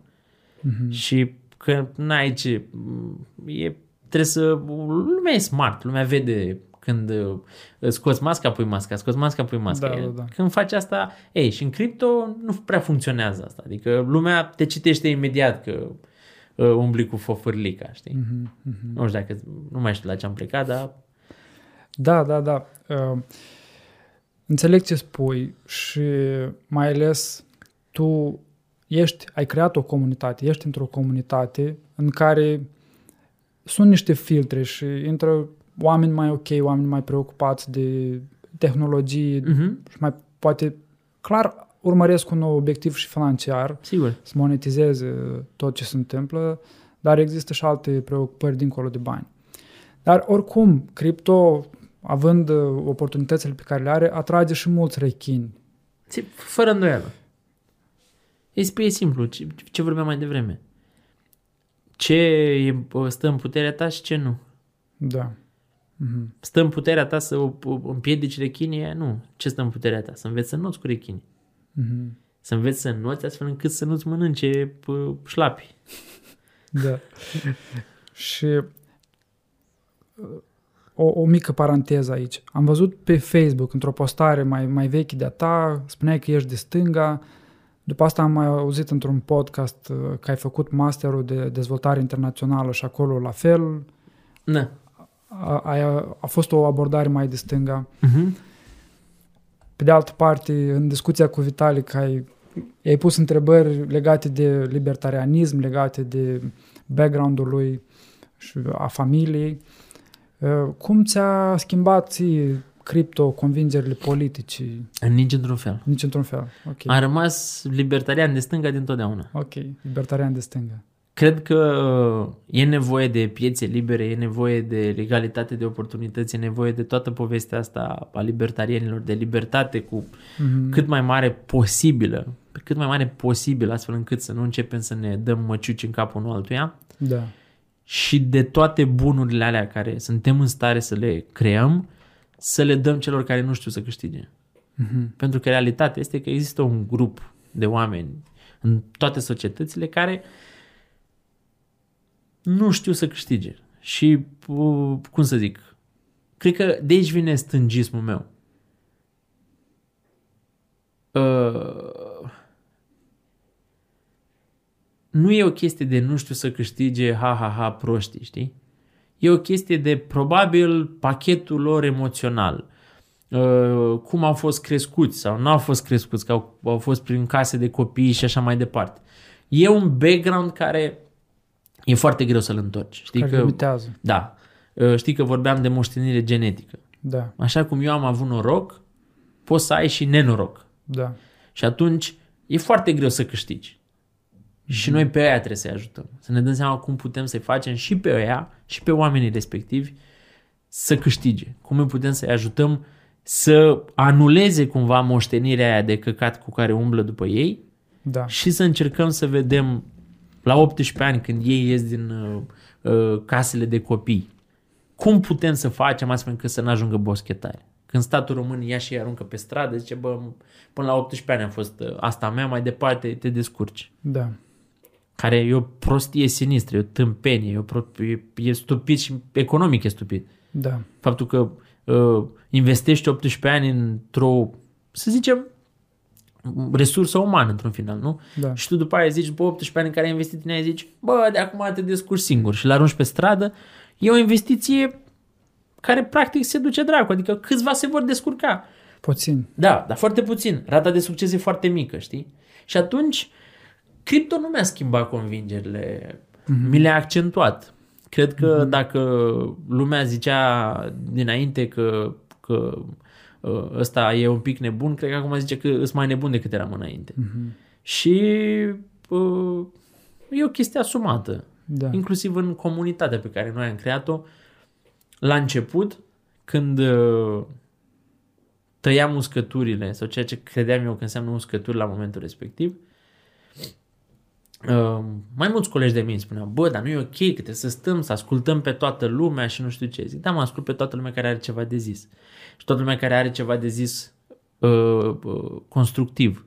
Și toată lumea care e focusată să facă lucruri și aia. Dar nu vreau să pierdem timp, pentru că întotdeauna, cu câțiva oameni care, întotdeauna este o minoritate foarte vocală, care produce căcat. Și e de ajuns o lingură de rahat într-un borcan cu mire ca să nu poți să mai mănânci tot borcan. Și atunci, eu nu vreau să stau înconjurat de oameni de rahat. Și nici oamenii care vreau eu să construiesc eu în comunitatea mea. Nu vreau să se simtă la un moment dat deranjați de câțiva care fac o atmosferă de 2 lei. Pe, că, pentru ce? Pentru să apărăm dreptul fiecăruia de a da, du-te și latră în altă parte, că sunt convins că nu e ca și cum, dacă nu latri în comunitatea Stakeboard, n-ai unde lătra. Mm-hmm. E plin, frate, peisajul cripto. Poți să te duci să latri um, într-o sută și bă, bă, alte locuri, într-o sută de alte locuri, știi? Da. Și atunci, uh, uh, cred că inclusiv comunitatea a apreciat asta al final, știi? În sensul că și dacă te uiți la la comentariile pe care le avem la live-uri, la uh, discuțiile uh, care există între, între cei din comunitate. E, e o chestie curățică. Dar asta vine la pachet cu anumite decizii mai puțin populare sau mai puțin intuitive. Știi că toată lumea vrea, wow, uh, uh, ai văzut, tu l-ai avut pe Vitalic, a avut uh, 32.000 de views și s-a dus la Bucnici și are 70. I don't fucking care. Adică uh, audiențele sunt foarte diferite. Adică, ok, interlocutorul e același, dar e mere cu pere. Adică Da. despre ce vorbim? Probabil Da. dacă s-ar fi dus la Andy Moisescu ar fi făcut 200 de mii de views, nu? Da. Și la Bobonete 400. Știi, putea să vorbească Bobonete cu Vitalic o oră despre chiloții lui Dorel. Tot făcea 400 de mii de views, știi? Da, da, da. Adică nu facem compromisuri ca să uh, uh, nimerim niște numere, ca să facem noi numere mari, să ne facem Da. noi piept, băgăm pieptul în față, știi? Da, da. Deci nu Apropo mi-a de- schimbat uh, convingerile politice, din contră, mi le-a accentuat Mhm. și uh, mi-a dat foarte multă putere să cred în uh, propria mea autenticitate, povestea asta cu cripto. Mhm. Sunt mai multe piste pe care aș vrea să merg acum în capul meu. Hai să începem Să cu le luăm pe prima. rând, asta Da. vreau să zic, să începem cu prima, că altfel nu mai ajungem la a doua. Da.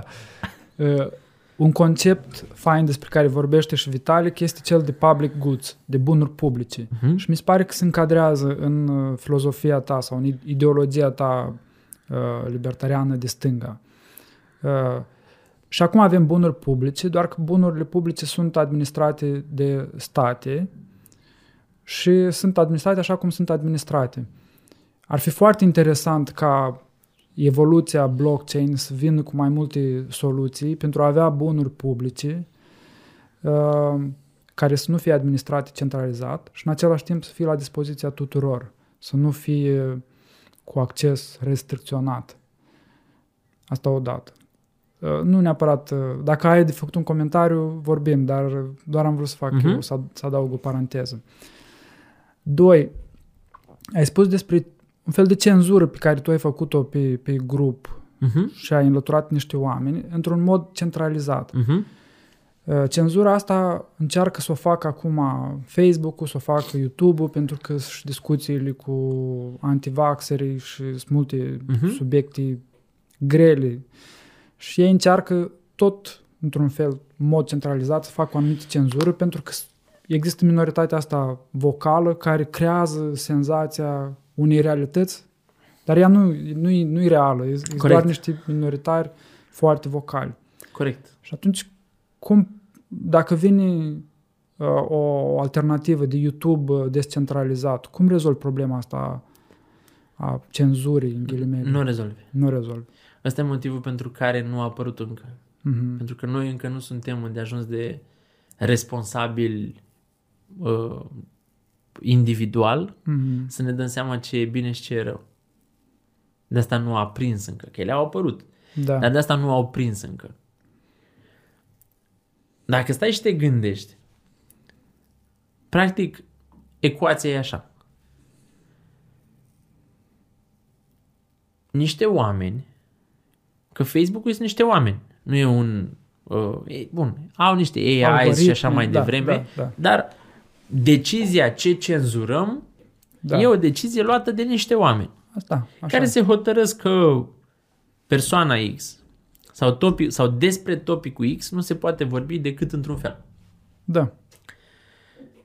Sunt subiecte mai alb-negru, da? Pornografia infantilă, Da. da? E clar acolo. Safe to assume că sper că nu avem dubii legate de subiectul ăsta. Da. Și acolo nu ne deranjează centralizarea. Dar asta nu înseamnă că băia care cred că pornografia infantilă e bună nu au unde să vorbească. Că ei oricum se întâlnesc ei undeva. Da. Că psihopații găsesc locuri în care să socializeze unii cu alții și să schimbe poze și mai știu eu ce. Deci, practic, subiectele astea grele, ei nu le rezolvă, că oricum, eu, tu, n-am, dacă zicem că e un Facebook descentralizat și unde poți să scrii și despre uh, uh, trafic de carne vie, Da. ai stat tu pe un grup care se cheamă Carne Vie în Olanda? Nu, adică n-ai avea treabă, adică tot ei cu ei ar sta. Da. Mhm. Deci, practic, subiectele astea care sunt alb-negru, Da. oricum s-ar rezolva de la sine. Mhm. Problema este la subiectele astea care sunt și și, Da. cum e asta cu vaccinul, da? În care s-au vehiculat argumente și de o parte și de alta, Mhm. unele adevărate, altele, după forma lui Hitler, vehiculăm o minciună până când devine adevăr, Da. încât nu mai știi dacă e alb, dacă e negru. Mm-hmm. Dacă de mâine Facebook zice, bă, voi toți antivaxării, nu mai aveți voie să intrați pe Facebook. Tu crezi că ea nu găsesc unde să-și uh, uh, uh, dea mesajul mai departe? Hmm. Păi ar putea să se izoleze undeva, dar nu fi doar se între izolează, vor găsi o nouă platformă. ele. Mhm. Se vor fâsâi niște nou, noi direcții și vor face un, uh, uh, habar n-am, un site cu, care are un hosting în Bahamas și Mhm. că doar nu crezi că tot curentul ăsta antivaxer din România e natural. Ce dracu? În ce sens? Dar nu crezi că toți ăștia uh, sunt niște foarte, cred foarte mult în asta cu uh, uh, că vaccinul e rău. E o direcție dată, nu? Știm cum, e aceeași direcție care a împins aurul în Parlament, aceeași, adică lucrurile astea nu se întâmplă așa de la Am sine. înțeles. Sunt împinse. Bineînțeles, și sunt niște oameni care ar ști oricum să ocolească asta, adică Da. niște servere hostate prin Novosibirsk, prin dracu să Da, ia. da, da, da, Știi? da, da. Adică unde vreau să ajung e că e o iluzie să ne închipuim Da. că Facebook și whatever uh, uh, din astea centralizate, Da. Pe lângă că au un job greu, ăsta e adevăr. Băi, e greu să stabilești ce e bine și ce nu. Da.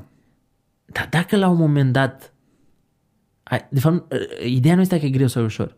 Ideea e dacă e periculos sau nu e periculos. Ce faci dacă mâine, for some fucking reason, Facebook zice, bă, și noi suntem antivaxeri. Și voi toți care sunteți pro-vaccin trebuie să dispăreți de pe platformă. Adică, Da. Cum zic, noi plecăm de la premisa și suntem de acord că ăștia să cenzureze atât timp cât Ne noi convine. suntem de acord cu decizia lor. Da, da, înțeleg ce spui. Sta, limita asta de cenzură poate crește. Exact. Și te poți, a- poți Exact. ajunge într-un uh, moment în care foarte multe lucruri sunt cenzurate Exact. și limitate. Păi bă, uite-te, uite-te ce se întâmplă cu presa în mod normal, da? Ai văzut la p- p- alegerile cu Biden și Trump. Acolo în Statele Unite e clar, poate să facă candidatul republican orice. Fox News tot o să fie republican și că e bine și dă înainte și cât crezi că va dura până când Facebook sau uh, uh, YouTube sau va deveni de facto, ei și așa sunt uh, uh, uh, democrați și uh, da, cât crezi că dacă va fi o luptă din asta la baionetă, cât crezi că va dura până când vor începe să cenzureze uh, la modul vădit anumite mesaje? Da. Ei nu o fac acum tocmai pentru că trebuie încă să păstreze o oarecare aliură și nu știu ce, dar cu cât segregarea aia e mai mare în Statele Unite, mm-hmm. cu atât ei vor fi mai, uh, uh, uh, mai incentivizați să țină cu o parte. Că nu mai poți să stai neutru. Că la un moment dat, cu cât segregarea e mai mare, la care stă neutru, de fapt e dușmanul amândurora. Mhm. Dar dacă ai o rețea socială care e descentralizată, unde fiecare se duce și face ce vrea el și citește ce vrea el, și nu există pericolul ca o mână de oameni să stabilească ce e adevărat și ce nu, evident că asta naște la, duce la derapaje, descentralizarea asta, duce la, ar duce la, ar putea conduce la derapaje. Da. Dar oare nu sunt derapajele astea necesare ca să învățăm să evităm cenzura centralizată? Mhm. Adică nu e o leacă de durere înainte de plăcere? Mhm. Nu e uh, bobârnacel, nu e, nu e efortul pe care trebuie să-l depună un atlet ca să câștige o medalie la Olimpiadă? Și oare nu merită să trecem prin acest test de foc pentru ca pe viitor să avem o mai mare responsabilitate a, a noastră față de noi înșine și să învățăm să stăm pe chestii descentralizate și să evităm cenzura? Mhm. Gândim pe termen foarte scurt, știi? Asta e problema. Ne gândim pe termen scurt. Asta e bine, e rău, e bine, e rău. Păi, e bine, e rău acum. Dar ce înseamnă asta pe termen mai lung? Da. Știi? E ca dilema aia. Bă, le dăm, la- îi obligăm pe oameni să aibă certificat de vaccinat sau nu. Ca să lucreze sau să intre într-o instituție publică. Evident că libertarianul din mine nu-i de acord. Mhm. Să obligi oamenii să facă ceva. Dar în același timp trebuie să-ți dai seama care e the greater danger, știi? Și the Da. greater danger e ca lumea să nu se vaccineze acum. Mhm. Știi? Pune asta în pericol ca pe viitor statul să zică, I don't know, uh, schimbăm regulile și facem asta și facem asta și facem asta? Da. Dar acum e un pericol de moarte, de viață și de moarte. Adică hai în pula mea să rezolvăm cei de viață și de moarte mai întâi și după aia ne preocupăm și de aspectele astea teoretico-filosofice și derapaje și nu știu ce. Dar hai acum să asanăm asta că uh, o să avem uh, uh, morți în sat și uh, în fața spitalului, nu doar pe holurile spitalelor, știi? Da. Adică trebuie să existe cumva o logică în importanță, știi? În pe ce punem preț. Tu ce spui e că nu poți să ai o anumită ideologie și să mergi 100%, că e contextual. și contextual. Trebuie să... Dar trebuie să ai un filon pe care să mergi pe termen lung. pe termen lung. Adică să vezi, bă, unde mi-aș dori societatea asta să ajungă? Îmi doresc un capitalism din ăsta în care uh, dog eat dog? Sau îmi doresc o, com- o, o, o societate în care oamenii bogați sunt responsabili și față de ei care sunt mai puțin bogați? Mhm. Știi? Cu tot ceea ce înseamnă asta. Mă rog, Universal Basic Income și așa mai departe, care, mă rog, putem sta de vorbă până mâine dacă e bine sau e rău. Mai am așa o, o mică curiozitate. Într-un newsletter l-ai menționat pe Sartre și existențialism, dar l-ai menționat așa în fugă și nu prea am înțeles cum vezi tu legătura dintre filozofia existențialistă și cripto sau dintre Sartre și cripto. Pentru că și mine mă pasionează subiectul. și- Mamă, ce întrebări e la sfârșit. Sau, mă rog, printre ultimele. Să știi că acum când, când ai să dai podcastul, o să Da. pară că, că întrebarea asta a fost servită. Pentru că eu pe Sartre și existențiali- existențialismul și Simon de Beauvoir și așa mai, de, mai departe, îi am în white paper-ul proiectului pe care noi o să-l lansăm. Mhm. Adică, adică fără să vrei, cumva ai făcut un fel de plasare de produs. Uh, băi, fără să intrăm cumva într-o zonă asta foarte uh, esoterică,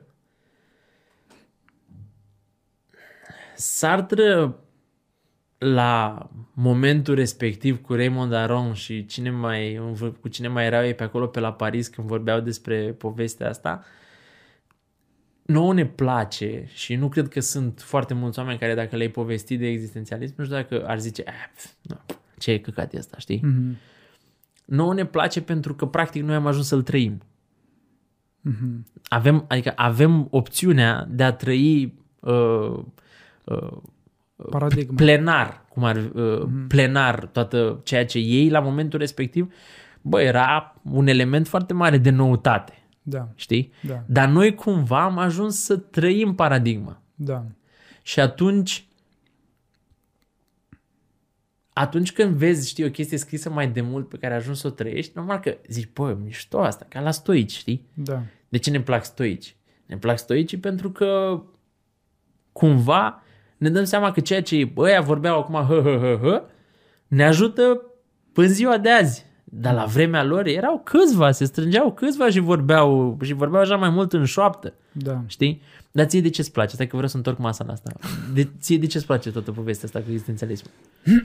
Um, pentru că pro- propune o paradigmă uh, în care poți să-ți trăiești viața atunci când nu mai există uh, partea asta spirituală, religioasă. Adică e cum, pentru că și din discuțiile cu alții, e- există problema asta. Cum dau eu o semnificație vieții mele dacă nu mai am credință, dacă nu am partea asta Mhm. spirituală. Și filozofia asta existențialistă propune o alternativă, propune o, o perspectivă pe care o poți îmbrățișa și prin care tu dai semnificații vieții tale. Pentru că ce o zis Sartre? Existența precede esența. Nu există o esență în noi, uh, noi o construim prin alegerile pe care le facem zi de zi. Și într-un fel asta e liberator. Hmm, ok, înseamnă că eu sunt ceea ce aleg să fac zi de zi, vine cu o doză mare de responsabilitate, pentru că uh, de mine ține ce, ce devin, dar uh, în același timp și e liberator, că nu car după mine un sac de, um, de lucruri care mă împing într-o parte sau în alta, că eu de fapt construiesc zi de zi ceea ce vreau să devin. Ai fost credincios vreodată? Da. Și de ce ai, cumva, de ce ai deviat? Că ai deviat într-un final, în momentul în care uh, aderi la o paradigmă care zice, bă, până la urmă, uh, nu mai vreau să duc după mine un bagaj de reguli mm-hmm. pe care până la urmă au fost scrise acum șapte mii, mii de ani și uh, probabil nici nu mai au legătură cu realitatea. Mm-hmm. Ce, ce te-a deviat din toată... Da, mă, mă bagi într-o discuție... Păi dacă tu vrei să mă bagi în căcat, te bag eu pe tine. uh, ok, bun. nu neapărat am aderat, dar am mers prin mai multe filozofii, prin mai multe paradigme și m-am regăsit în treaba asta. Pentru, pentru mine, în continuare, partea spirituală este importantă și mi-ar plăcea să, să o întăresc într-un fel la mine. Dacă în momentul ăsta nu îmi dă o soluție clară și filozofia asta existențialistă pentru mine cumva a făcut click. Îți pare că te mărginește, nu?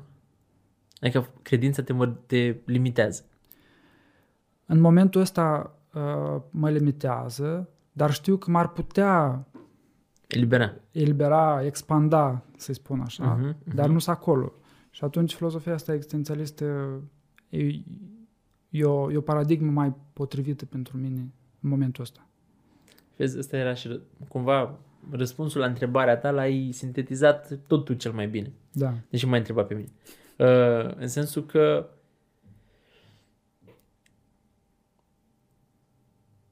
gândește că oamenii care intră în cripto se lovesc de o serie de probleme pe care în viața de zi cu zi nu o ai.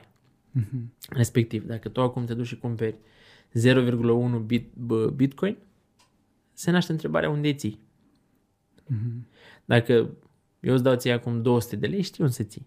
Sau mă rog, nu e, nu e bun, că 0,1 bitcoin este 5.000 de dolari. Uh, te duci, duci ăștia 5.000 de dolari, hopefully până când dai aia să, să fie 7.000. Da. Uh, te duci și ce faci cu ei? Îi ții sub saltea? Probabil nu. Te duci la bancă. Mm-hmm, da? da? Deci cumva și acolo știi, bă, banii sunt la bancă, mă doare la tenis. Da. Nu, nu duci grija lor. Da. Dacă ai 0,1 BTC, trebuie să știi unde îi ții, cum e. Deci e o chestie de responsabilitate, care nu toată lumea e pregătită pentru asta. Mm-hmm. Adică uh, cumva trebuie să lăsăm noi ăștia care intrăm în cripto pentru a capta upside-ul financiar, dar nu numai. Pentru că cripto vine cu o schimbare de mindset care încă nu e foarte vizibilă, dar care, se va, care e în curs de desfășurare. Okay. Trebuie să lăsăm foarte multe chestii pe care le facem în mod tradițional la ușă. Mm-hmm. De la cum ne raportăm la bani. Gândește-te că Asta vorbeam cu, vorbeam cu Nick zilele trecute. Zic, bă, vorbeam de NFT-uri, știi? Da. Și zic, ai cumpărat, whatever, un NFT pe care ai dat 0,3 Ethereum. Mm-hmm. Dacă eu îți ziceam, trimite-mă 1200 de dolari din bancă ca să cumpere NFT-ul ăsta, nu l-ai fi cumpărat. Deci cumva, și asta nu cred mie îmi place la cripto, te de Uh, materializează și îți face ca... Te scoate din cadrul de referință. Da. Și concomitent îți te rupe de vulgaritatea asta a banilor. Mm-hmm. Știi? Au să sune paradoxal ce zic, dar mie nu-mi plac banii. Mm-hmm. De fapt, nu-mi place rezult, nu, nu-mi place ce fac banii din om. Da și mi-e greață când văd că lumea se ceartă pe bani, când văd familii care se uh, rup din cauza unui pământ pe la țară, pe la dracu să le ia de pământ. Adică mi se pare că e, e instrumentul pe care dacă îl folosim prost e cel mai nociv posibil. Da. Și atunci nevastă mea zice că sunt autist când vine vorba de bani. Mă interesează cât mă interesează în sensul că dacă mâine am stabilit că rezultatul muncii mele e în pixuri, mm-hmm. păi aș vrea să am foarte multe pixuri. Dar nu ca să stau să scriu cu abou cu ele în continuu, ci că, bă, ăla e rezultatul efortului meu, știi? Apropo de ce vorbeam noi mai devreme. Da. Care e rezultatul efortului tău? Cât de mare a fost efortul tău? 7000 de pixuri. Bravo, bă, boss. Data viitoare poate facem 8000 împreună, știi? Mm-hmm. Și în cripto ai un pic senzația de monopoly money, știi? Da, da, da. Pentru că, în general, cine bagă bani în cripto nu prea îi scoate repede. Sunt puțin, n-am întâlnit eu prea mulți. Indiferent de sume, nu, de la sute de dolari până la foarte mulți. Că cam intri în sistemul ăla și cam acolo rămân banii. Că îți trimit eu ție USDT, zici, bă, ai datorii la mie cent, îți dau USDT. Ah, ok, perfect. Și tu cu USDT-ul ăla te duci și dai, îi dai lui și el se duce și cumpără uh, un 10 Elrond sau whatever, știi? Da. Dar cumva intră, ieși din sistemul ăsta în care ești, oh, bun, să fiu, te duci într-un sistem în care, bă, stai că suntem un pic mai relaxați, că e un mediu în care, bă, știi, e pe principiul ăla. Dacă toți suntem aici și tot o să fim bogați cu toții, ce mă să ne mai dăm și la picioare? Mm-hmm. Din punctul ăsta de vedere îmi place cripto, știi? Mm-hmm. Da, înțeleg. Da, e, Ideea asta e esențială, că te scoate din cadrul de referință, pentru că noi, psihologic, atașăm tot felul de semnificații cadrului în care suntem și, ne, și luăm ca niște adevăruri, niște lucruri care până la urmă sunt stabilite, nu sunt niște adevăruri absolute. Și ai nevoie să ieși de acolo ca să începi să chestionezi tot ce credeai că e, că e adevărat. Uh, există un concept în cripto Uite, nu vreau să vorbesc de asta, dar am să vorbesc, că are sens. Uh, este un concept în cripto de DAO. Da. Mm-hmm. Care e practic o nouă formă de a ne agrega digital. Poți să spui ce... Da, Decentralized Autonomous Organization. Da. Deci e, o, e ceea ce reiese din nume, ca să zic da, așa. Da, da. e viitorul SRL, dacă vrei. Mm-hmm. E un SRL pe blockchain. Mm-hmm. Da? Mm-hmm. Dar e un mod în care noi, cei care suntem în cripto, ne vom agrega pe viitor. Ne agregăm și ne vom agrega pe viitor în mod digital nativ. Știi, e ca reclamele alea pe Facebook. Sunt reclame care sunt native pentru Facebook. Respectiv, trebuie să aibă chenarul de nu știu da. cât pe nu știu cât, bla bla bla. Noi avem nevoie, gândește-te că istoric, noi am avut diferite uh, modele prin care ne-am agregat. Că au fost triburi când fugeam după căprioare, că au fost uh, satele unde tu aveai un car, eu aveam doi cai și uh, carul tău și cu doi cai ai mei uh, făceau și pământul tău și pământul meu. Mm-hmm. Că ulterior, în, în perioada industrială, s-au construit fabricile în care trebuia să muncim cot la cot și asta a generat orașe, deci s-a trecut de la sat la oraș. Acum, apare pentru prima oară o realitate care nu e tangibilă. Mm-hmm. O realitate digitală. Da. Unde noi ne petrecem din ce în ce mai mult timp. Și unde noi vom căuta să stăm cu oameni cu pasiuni asemănătoare, cu interese asemănătoare și dacă se poate, grupuri care, în grupuri care ne fac și mai prosperi.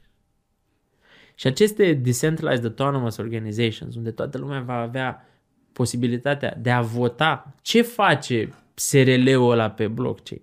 Tu ai să vii și spui, bă, uite, sunt și eu la voi în DAO.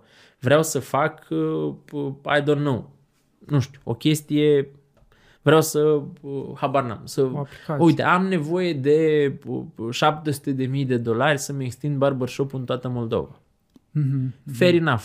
Ce poți tu să oferi? Păi uite, eu vă dau la DAO ăsta vostru 10% din companie, da. și voi îmi dați 700 de mii de monezi din astea de ale voastre, pe care eu mă duc, le vând, le convertesc în bani, le bag în bancă și îmi extind afacerea.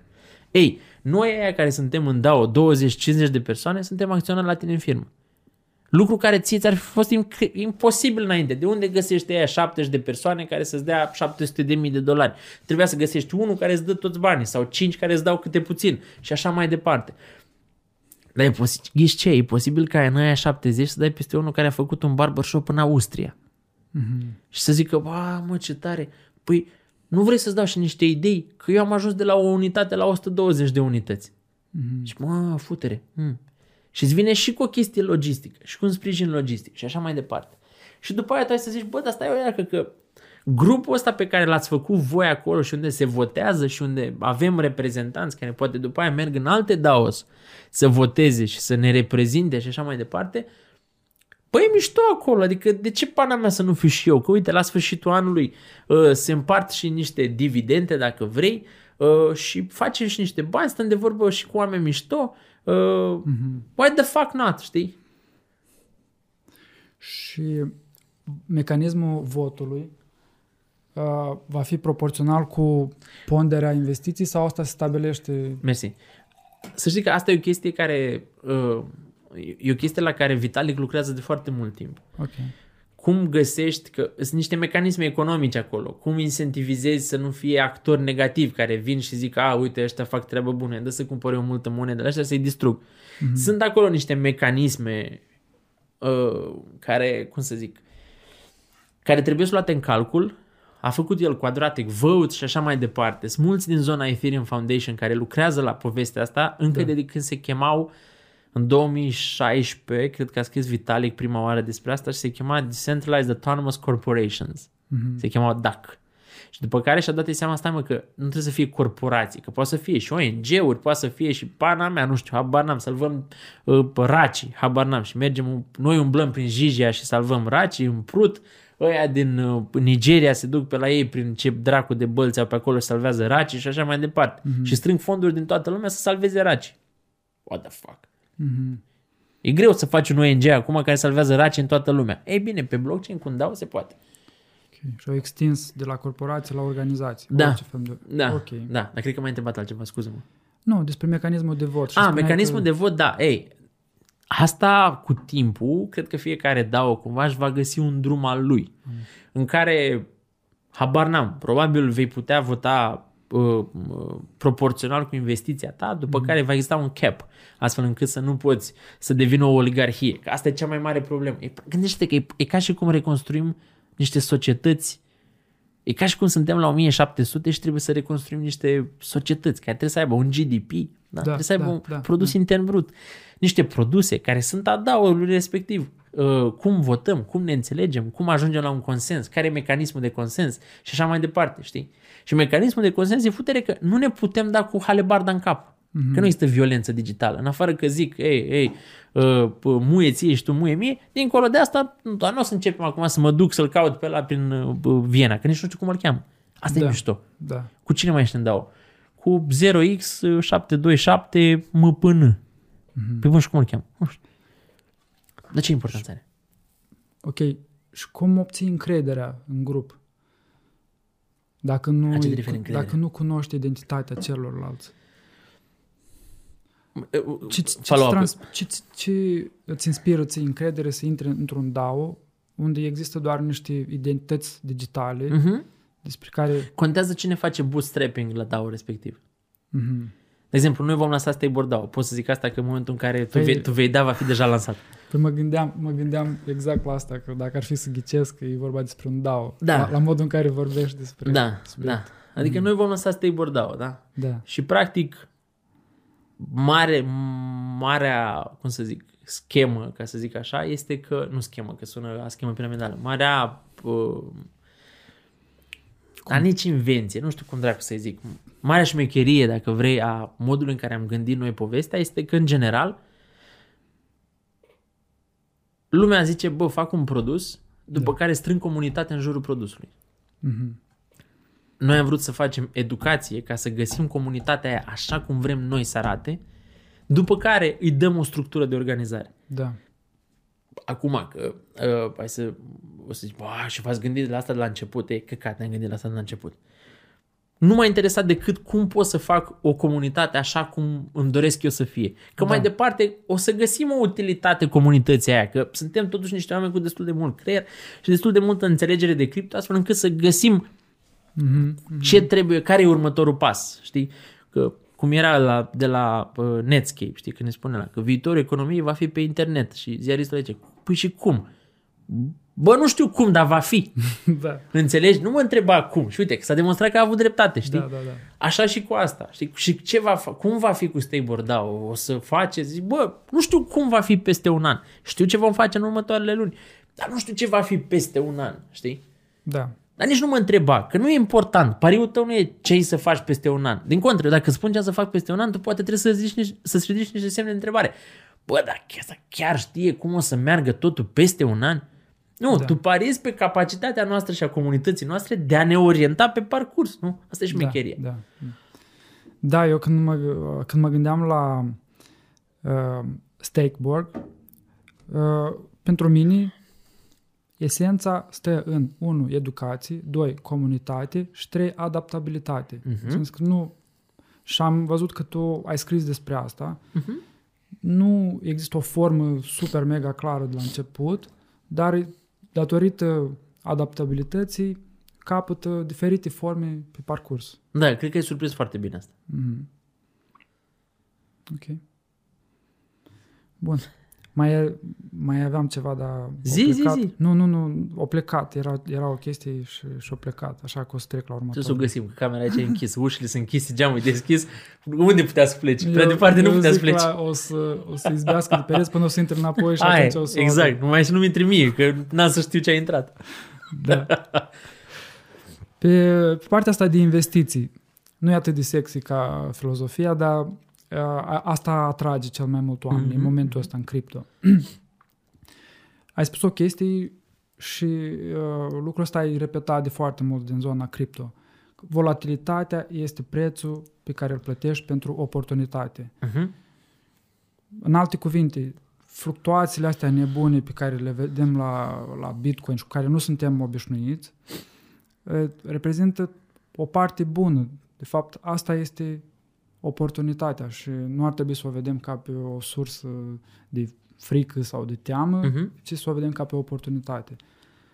Te invit să mai dezvolți tu în jurul ideii, pentru că asta e o idee esențială pe care cineva ar trebui să o, să o, să o înțeleagă înainte de a începe să Sunt de acord. investească. Sunt de acord. A- Aici cred că sunt câteva lucruri. În primul rând, noi nu suntem obișnuiți cu volatilitatea financiară. Da.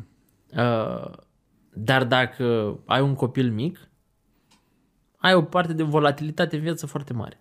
Mhm. Deci capacitatea noastră de a ne adapta la, vola- la volatilitate, din nou, este foarte mare. Ea este limitată doar de frica cu care noi ne tratăm banii în general. Ne tratăm investițiile în general. Dacă ne place un căcat de tricou care costă 400 de lei, Mhm. deci mai mult decât un tricou normal, ca să zic așa, Da. Te duci și dai 400 de lei, dar nu-ți tremură mâna, nu, nu, nu Mhm. te gândești de două ori, nu, deși e o cârpă al final, Da. cu care o pui pe tine și ai putea la fel de bine să pui altă cârpă. Da. Dar dacă trebuie să faci o investiție care tu nu o privești ca pe o chestie de social, de să arăți, să fii, să nu știu ce, îți cam tremură mâna. Mhm. Asta e și o chestie de lipsă de educație financiară, știi? Și nu vreau să sune a modul, bă, bă, bă, educați-vă financiară, uh, uite, la venit să ne dea cu regla la palmă. Dar noi devenim confortabil cu un lucru pe măsură ce ne educăm în privința lui. Și a- Dezvoltăm familiaritate. Exact. Exact. Adică atât timp cât eu cred și cred că m-am educat, știi, că am citit, că doar nu m-am născut cu cripto în, în cap, că Da. dacă mă nășteam era bine.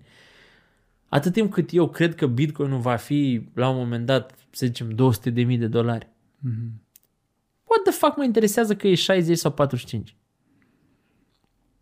Adică e o chestie, cum să zic, da, ok, poți să, poți să zici, bă, da, dar una e să iei la 45, alta e să iei la 60. Ok, de acord. Dar pierdem în fiecare zi atât de mulți bani cu decizii proaste sau decizii din astea la limită. Gen, de ce să-mi plătesc cablu azi? Las că îl plătesc mâine. Mâine ți-l închide, plătești penalizări. De 50% din valoarea abonamentului.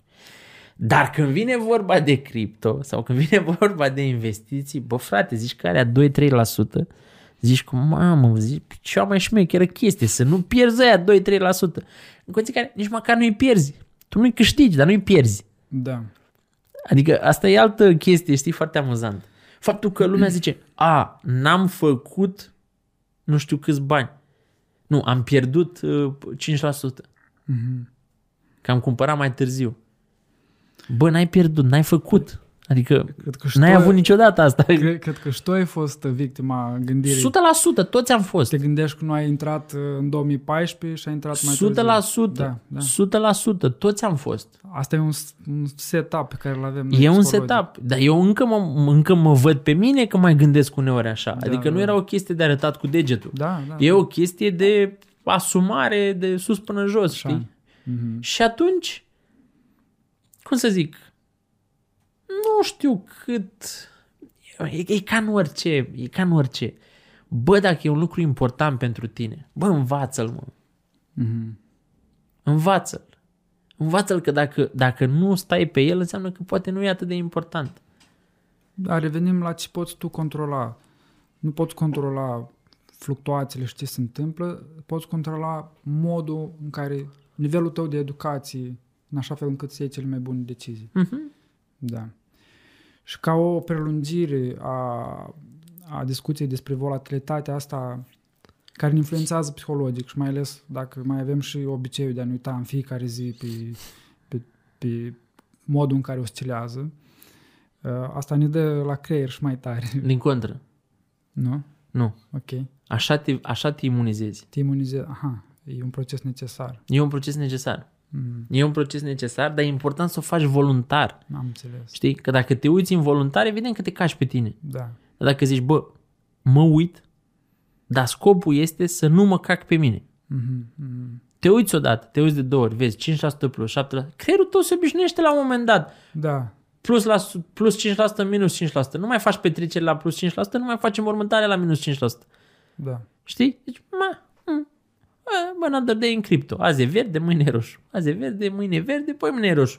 Tu, tu, tu, ca la pescuit, știi? Trage, Da, nu trage. da, nu te mai emoționezi, că bă, după ce ai prins 10 pești, nu mai zici, mamă, vine ăla mare, Mhm. știi? Poate e ăla mare. Nu, tragi, vezi ce este. Pa, pa, pa. Deci, e o chestie de, volu- e o chestie de a-ți da seama că trebuie să o faci voluntar. Ca toate lucrurile, știi? Da. Că Da. vorbeai de citit, trec la una în alta. Eu nu pot să citesc decât dacă mi impun. Mhm. Îmi place să citesc, dar ca să citesc, trebuie să am asta în program. Deci eu îmi pun în program asta, pentru că altfel nu citesc. Eu n-am citit nimic până în clasa 10, decât uh, Gazeta Sporturilor și ProSport. Atât. Vremuri frumoase. Da. N-am citit nimic, nimic. Era disperată maica mea. Îți dai seama, maica mea bibliotecara școlii.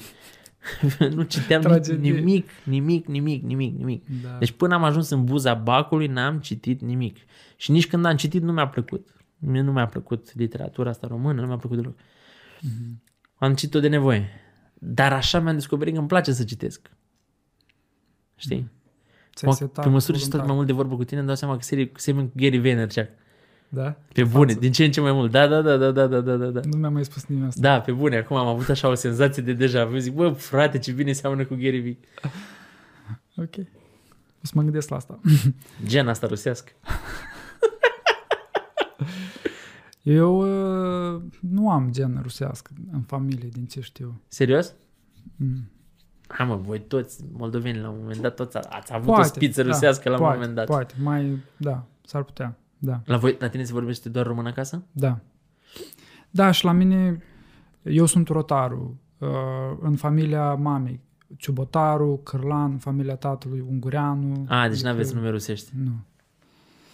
Rare cazurile astea, nu sunt multe. Da, da, da, da. Apropo, să revenim la Bitcoin. Aha, aha.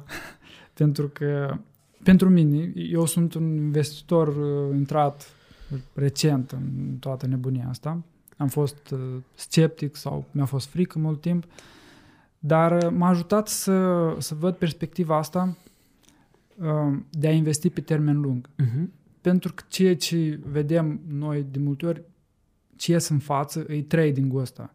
Și la asta nu... Mi-am, mi-am zis că nu am timp să stau și să urmăresc toate lucrurile astea și să le înțeleg.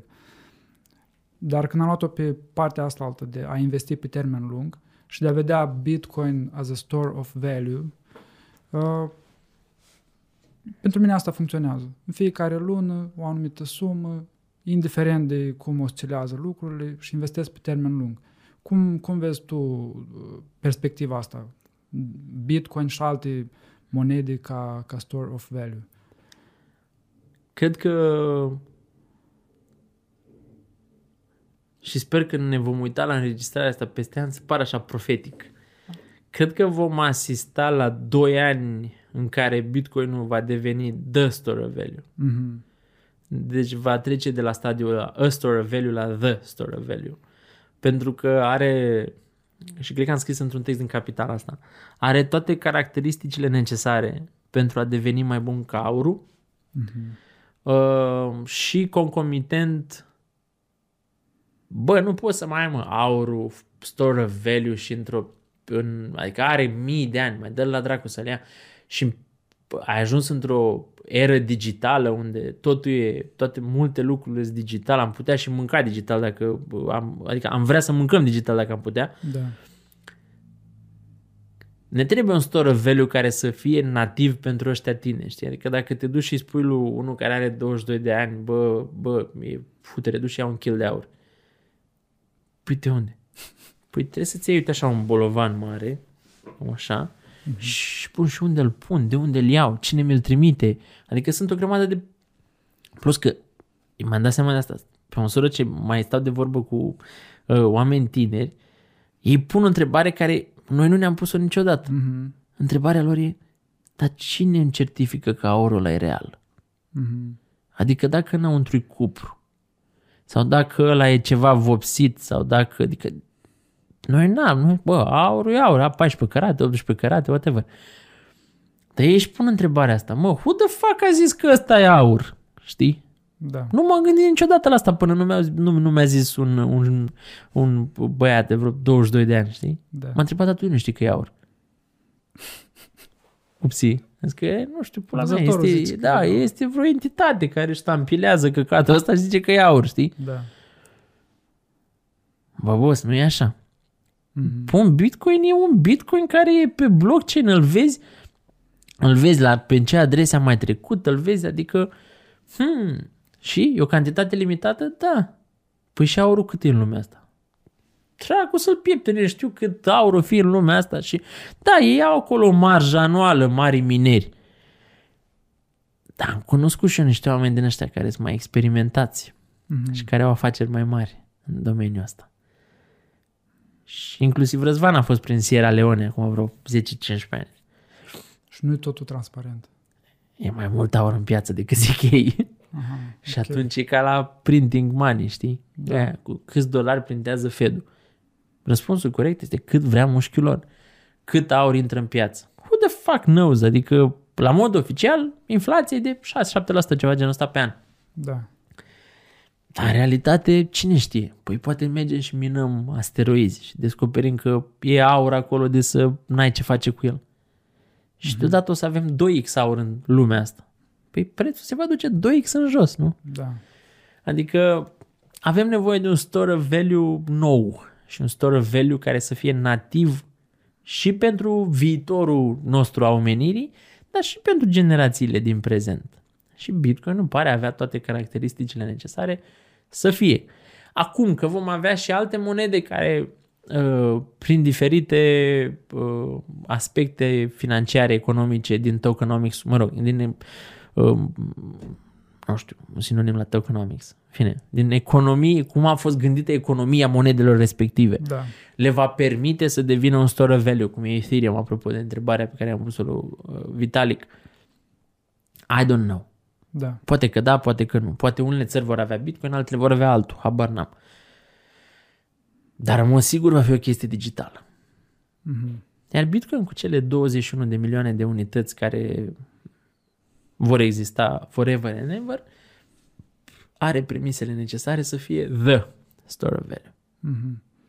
Și faci foarte bine Ah. că în fiecare lună Da. deschizi pușculița și te duci și, uh, și faci chestia asta pentru că până la urmă e fără durere de cap, ai exposure la un, la piața de cripto fără să te doară capul prea tare. Și asta Da. eu cred că e cea mai potrivită strategie pentru cei mai mulți dintre oameni. Mhm. Prea mult se bagă în chestii foarte complicate, să facă, să dreagă, să învârtă, să whatever. Da. Nu poți să faci trading dacă nu faci asta full-time. Și nici dacă îți propui să o faci full-time, nu e pentru toată lumea.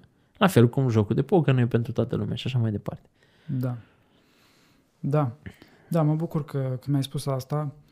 Înseamnă că asta e un, un entry level foarte, foarte bun pentru Foarte bun. investiții în zona cripto. Foarte bun. Mm, Foarte bun și, și foarte safe al final. da. Pe termen lung e foarte safe din punctul meu de vedere. As safe as you can get.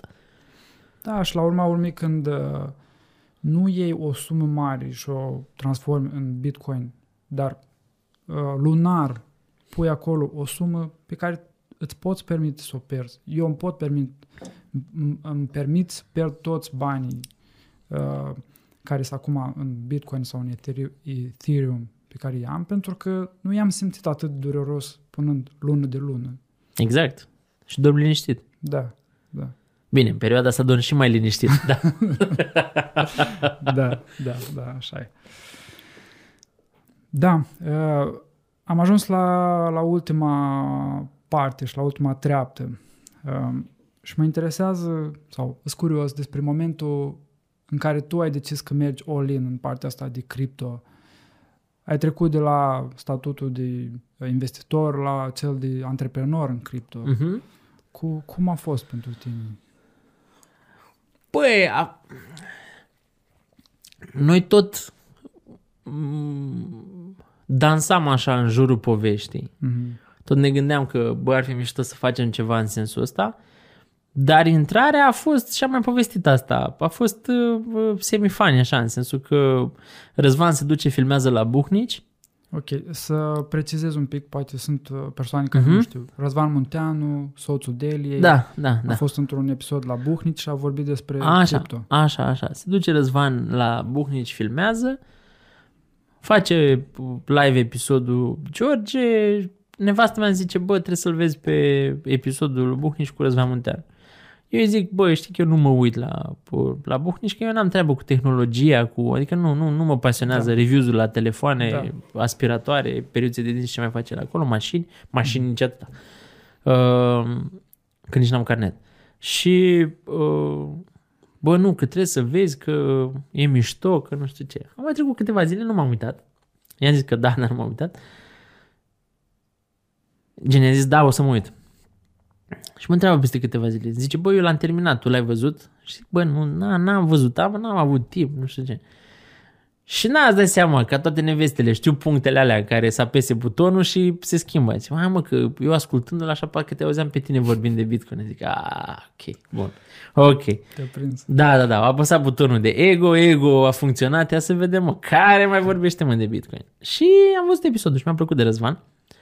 Uh, și i-am scris pe LinkedIn. Nu mi-aduc aminte ce, dar pot să mă uit în telefon. Și nu mi-a răspuns. A văzut și nu mi-a răspuns. Dar pe același principiu pe care l-ai enunțat la început. Și i-am mai scris. Eu, eu, eu mă comportam ca și cum mi-aș și, răs, mi-aș și răspuns, înțelegi? Eu îi scriam ca și cum continuam cumva povestea, știi? Și nu mai știu, mi-a răspuns la un moment dat și am am tot, nu mai știu exact cum a fost toată discuția așa și la un moment dat îmi zice, bă, hai să, ca să ne fie mai ușor, nu, îmi lasă un număr, era un număr, 07, whatever, știi? Dar eu cu Spania, cu obișnuit fiind cu multe cifre, cu nu știu ce, nu mi-am dat seama că e un număr de telefon. Credeam că e un preț, sincer, că vorbeam de o monedă, de nu știu ce și zic, mă, ce problema asta e un număr de un preț, dar la ce prețul ăsta? Și zic, bă, ce cu ăsta? Știi, am părut să-mi retardat. Bă, uite că e numărul meu, scrie, hai să vorbim pe WhatsApp, nu știu ce, că nu prea stau pe LinkedIn, nu știu ce. E, și de acolo cumva am, discut, am tot discutat. El era cumva în căutare, în căutarea cuiva cu care să facă niște lucruri în cripto. După interviul la Buhnici, după cum era de așteptat, având în vedere că cred că a ajuns la vreo 700 de mii de views acum, dar a avut 3-400 de mii încă de la, din, de la început, din start. A, i-a scris destul de multă lume. Norocul meu a fost că, na, lumea nu prea știe să-și ambaleze cumva produsul, știi? Și aici cred că a funcționat faptul că istoric eu am citit despre asta și cumva cred că am știut cum nevastă mea a apăsat butonul să-l ascult, la fel cred că am apăsat și eu niște butoane care au funcționat la, ce butoane? la Răzvan. Băi, nu mai știu, cred că cred că lui a plăcut și din ce am mai discutat noi, lui a plăcut faptul că în primul rând că am, am disponibilitate mare în general la efort. Și la, adică vorbeam și la 1 noaptea și la 6 dimineața. Adică și el zice, bă, da, tu când, cam când dormi așa, știi? Zic, mă, dorm, eu oricum, telefonul meu ăsta silențios totdeauna, nu sună niciodată. Dar doar nu asta e problema. Dar cumva cred că i-a plăcut, m-am văzut ca fiind un cal de, de drum lung. Mm-hmm. Uh, și concomitent, cred că, uh, cred că i-a mai plăcut chesti, uh, faptul că nu sunt un tehnic neapărat. Și um, am genul, pot să stau de vorbă destul de multe ore cu cineva despre subiecte diferite, știi? Mm-hmm. Și vezi lucrurile mai în ansamblu. Da, da, da, da, da, da, da, da. N-am perspectiva lui macro, că el are, are o perspectivă macro de îți stă mintea în loc, dar mai macro decât în general la oameni, știi? Și atunci cumva a fost ok, hai să ne vedem și de acolo am tot, tot am crescut ideea. Stakeboard inițial trebuia să facă doar staking, care, mă rog, înseamnă că pui niște monede și obții niște dobânzi la monedele respective, după care am zis că hai să ne gândim, uite, aș vrea să fac un produs media. Ah, uite asta, eu, așa, asta a fost hook hook a fost că am spus că, bă, eu vreau să fac un podcast în România pe cripto, că nu există niciunul nișă, cripto, mișto făcut, nu știu ce, și vreau să-l facem împreună. Și el a zis că, bă, eu nu fac, eu nu prea ies în public în general, dar uite, te ajut cu orice ai nevoie ca să facem, să-i dăm drumul, știi? Și am spus că, bă, mersi, dar eu fără tine nu-l fac. Adică ori îl fac cu tine, ori dacă nu mă concentrez în continuare pe ce am eu, pe povestea mea, știi? Adică ori mergem la drum împreună, ori dacă nu, mm-hmm. pana mea, eu rămân la ale mele, tu rămâi la ale tale, știi? Și după aia mi-am zis că hai totuși să facem podcastul ăla, el a zis că bă, eu nu prea îți cu ieșit un public cu uh, a, așa, și atunci nu prea aș vrea să apar mereu, știi? Dar uite, facem prima ediție împreună și după aia vedem cum și în ce direcție duci tu povestea, știi? E... A fost așa la modul, bă, și Răzvan nu stilul ăsta.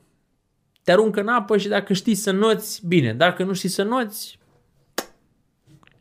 ți-a făcut cu mâna și tu ești pe fundul bălții și faci, știi, și Adică cam așa au fost începuturile la, la, la Stakeboard, știi? Evident, ulterior acum avem mai multe business-uri împreună și facem mai multe lucruri împreună.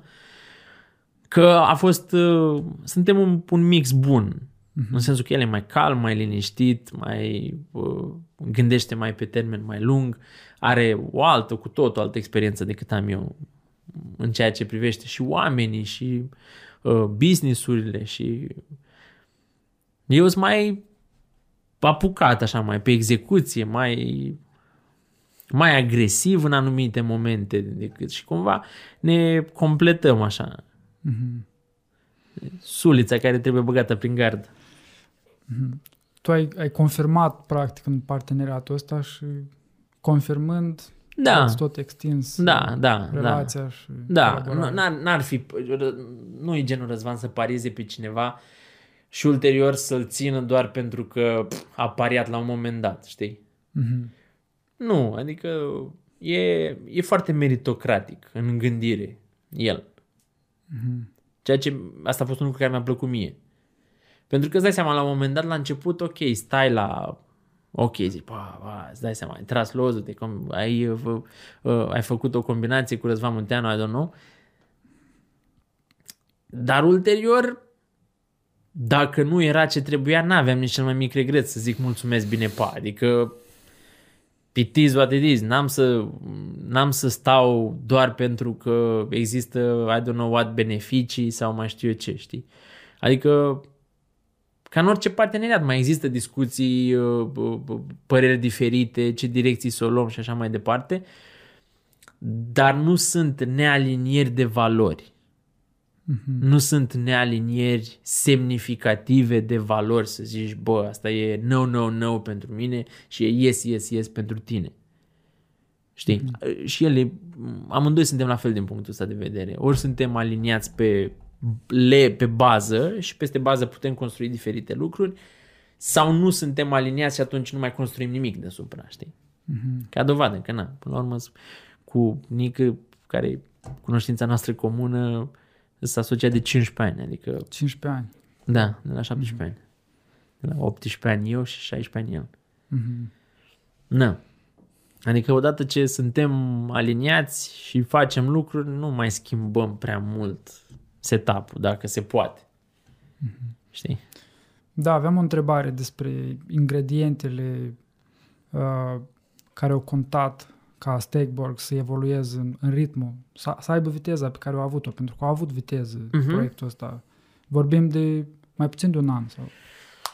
Firma a fost încorporată anul trecut în septembrie, dar propriu-zis activitate, activitatea avem de 6-7 luni. Da. Gen activitate, gen podcastul, newsletterul are 4 luni, cred. Da, da, da. Și într-un fel retrospectiv, când te uiți, uh, care sunt ingredientele care au contat? Unul a fost că Răzvan a intrat în parteneriatul ăsta cu tine, doi că ați, uh, v-ați potrivit ca valori, Uh-huh. altceva? Și pasiunea noastră comună pentru cripto. Uh-huh. Răzvan a făcut multe business-uri, dar, și cred că a zis-o în, în primul episod din podcastul nostru, niciunul nu l-a prins la fel de mult ca, ca ăsta de cripto. Și cred că pasiunea noastră sinceră pentru cripto, dincolo de profituri și mai nu știu ce, pasiunea noastră pentru interesul nostru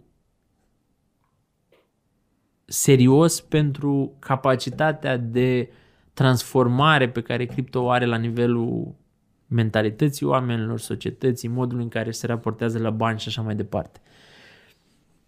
Adică din totdeauna am trăit cu senzația și acum cred că suntem pe punctul de a o și face, că vom construi un legacy product în cripto. Adică nu va fi o chestie care, ok, au lansat și aia, nu știu ce, sau uh, pe zona de educație au și ei 10.000 de oameni, 15.000 de oameni și cam asta e tot impactul pe care vom avea.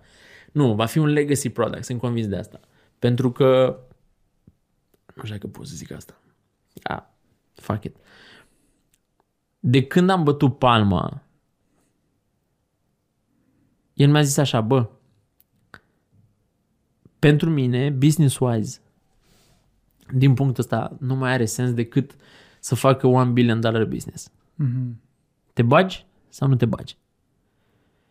Și eu țin minte că am zis că, bă, dacă vrei să o luăm așa ca bornă financiară, ați de seama, pula mea, zici unuia care are 30 de ani sau 31 de ani cât aveam eu, zici, de fapt ce, cu anul trecut 32, îmi zici, vrei să facem un bilet? Zic, nu, nu, nu, nu, eu doar uh, un, un chioșc cu mere, dacă se poate. Evident că răspunsul e da, știi? Da. Dar pe de altă parte a zis că, bă, putem să luăm asta ca bornă și să stabilim că facem moonshot. Adică eu sunt oricând ready pentru un moonshot. Uh-huh. Adică că de asta am strâns muniție și educație și am investit în mine și așa Da. mai departe.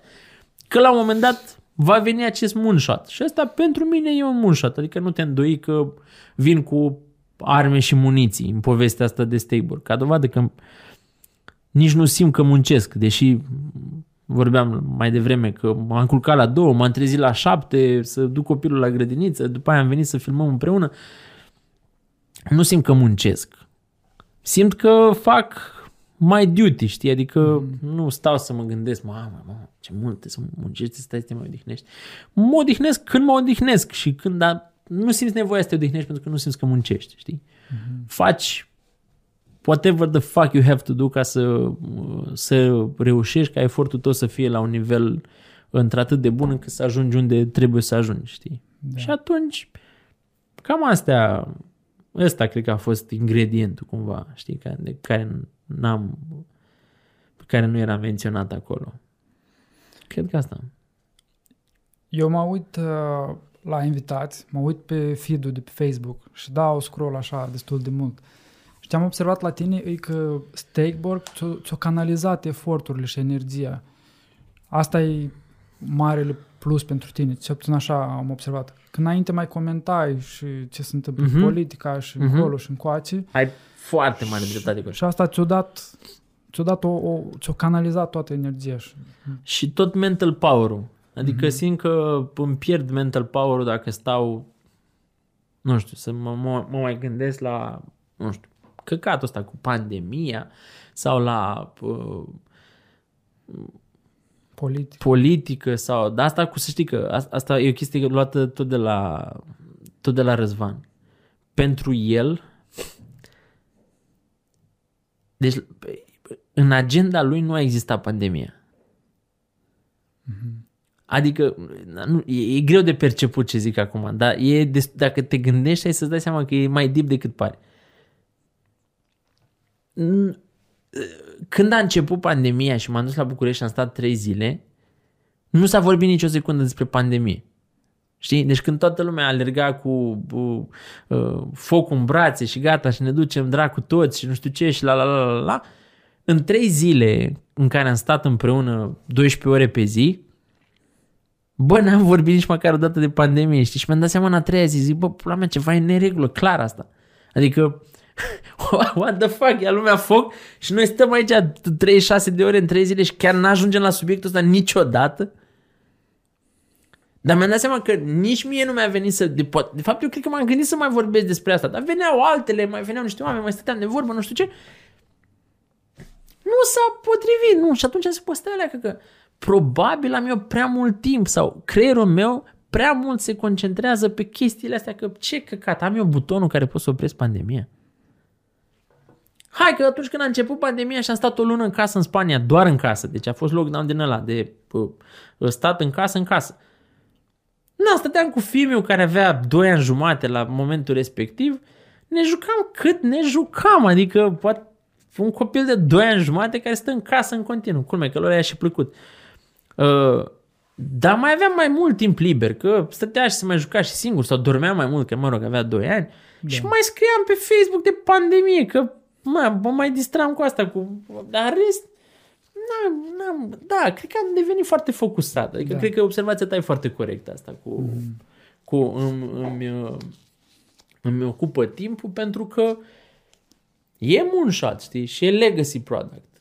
Și, uh, cum să zic, vreau să fie foarte clar pentru toată lumea că vom face absolut tot ceea ce putem fizic să facem pentru ca povestea asta la care lucrăm, Stayboard, să fie reprezentarea eforturilor noastre.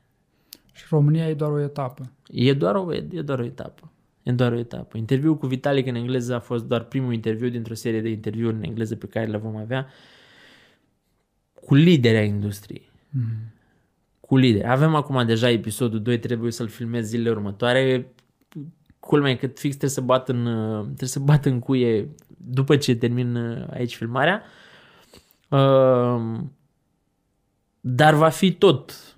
Nu va fi, că na, ca Vitalik mai sunt, nu știu, habar n poate sub Vitalik, la același nivel cu Vitalik nu mai este nimeni. Mm-hmm. Dar uh, tot, tot sus, tot. Founder de proiect foarte serios. N-are importanță valuation, deși și el are un valuation mare. Da. Dar e founder de proiect foarte serios și un om cu o minte foarte mișto, cu o minte din asta așa, brici. De aștept. Da, Abia e aștept. foarte mișto, o să fie da. foarte mișto. E un uh, punct bun să, să oprim aici. Îți mulțumesc foarte mult pentru Nici nu știu cât am vorbit, cât am vorbit. Două ore. Două ore. Nici okay. nu ne-am simțit. E ca da. munca. Vezi, ți-am zis, nu simt muncă. Da. Mulțumesc foarte mult pentru conversații. Sunt două lucruri aici, două etape pe care le-am, le-am văzut la tine. E partea asta de, de, de pregătire prin care pregătire mentală pentru ceva ce nu știi ce o să fie, dar uite că a venit moonshot-ul ăsta și și proiectul Stakeboard. Și când a venit, ai fost pregătit și asta ți-a dat un focus și a accelerat toată, toată treaba. Ești foarte bun la sintetiza lucruri. Mulțumesc. Asta e, o chestie, asta e o chestie mișto, știi? Când vorbește unul mult așa, după aia vine o, o minte bună care zice, ok, deci tot ce ai vorbit tu în 45 de minute, hai să sintetizăm în două cuvinte dacă se poate. Ceea ce e foarte bine, că ai surprins foarte bine din nou uh, lucrul ăsta. Așa e. Mulțumesc mult. Eu mersi. Am fost super fan. Mersi.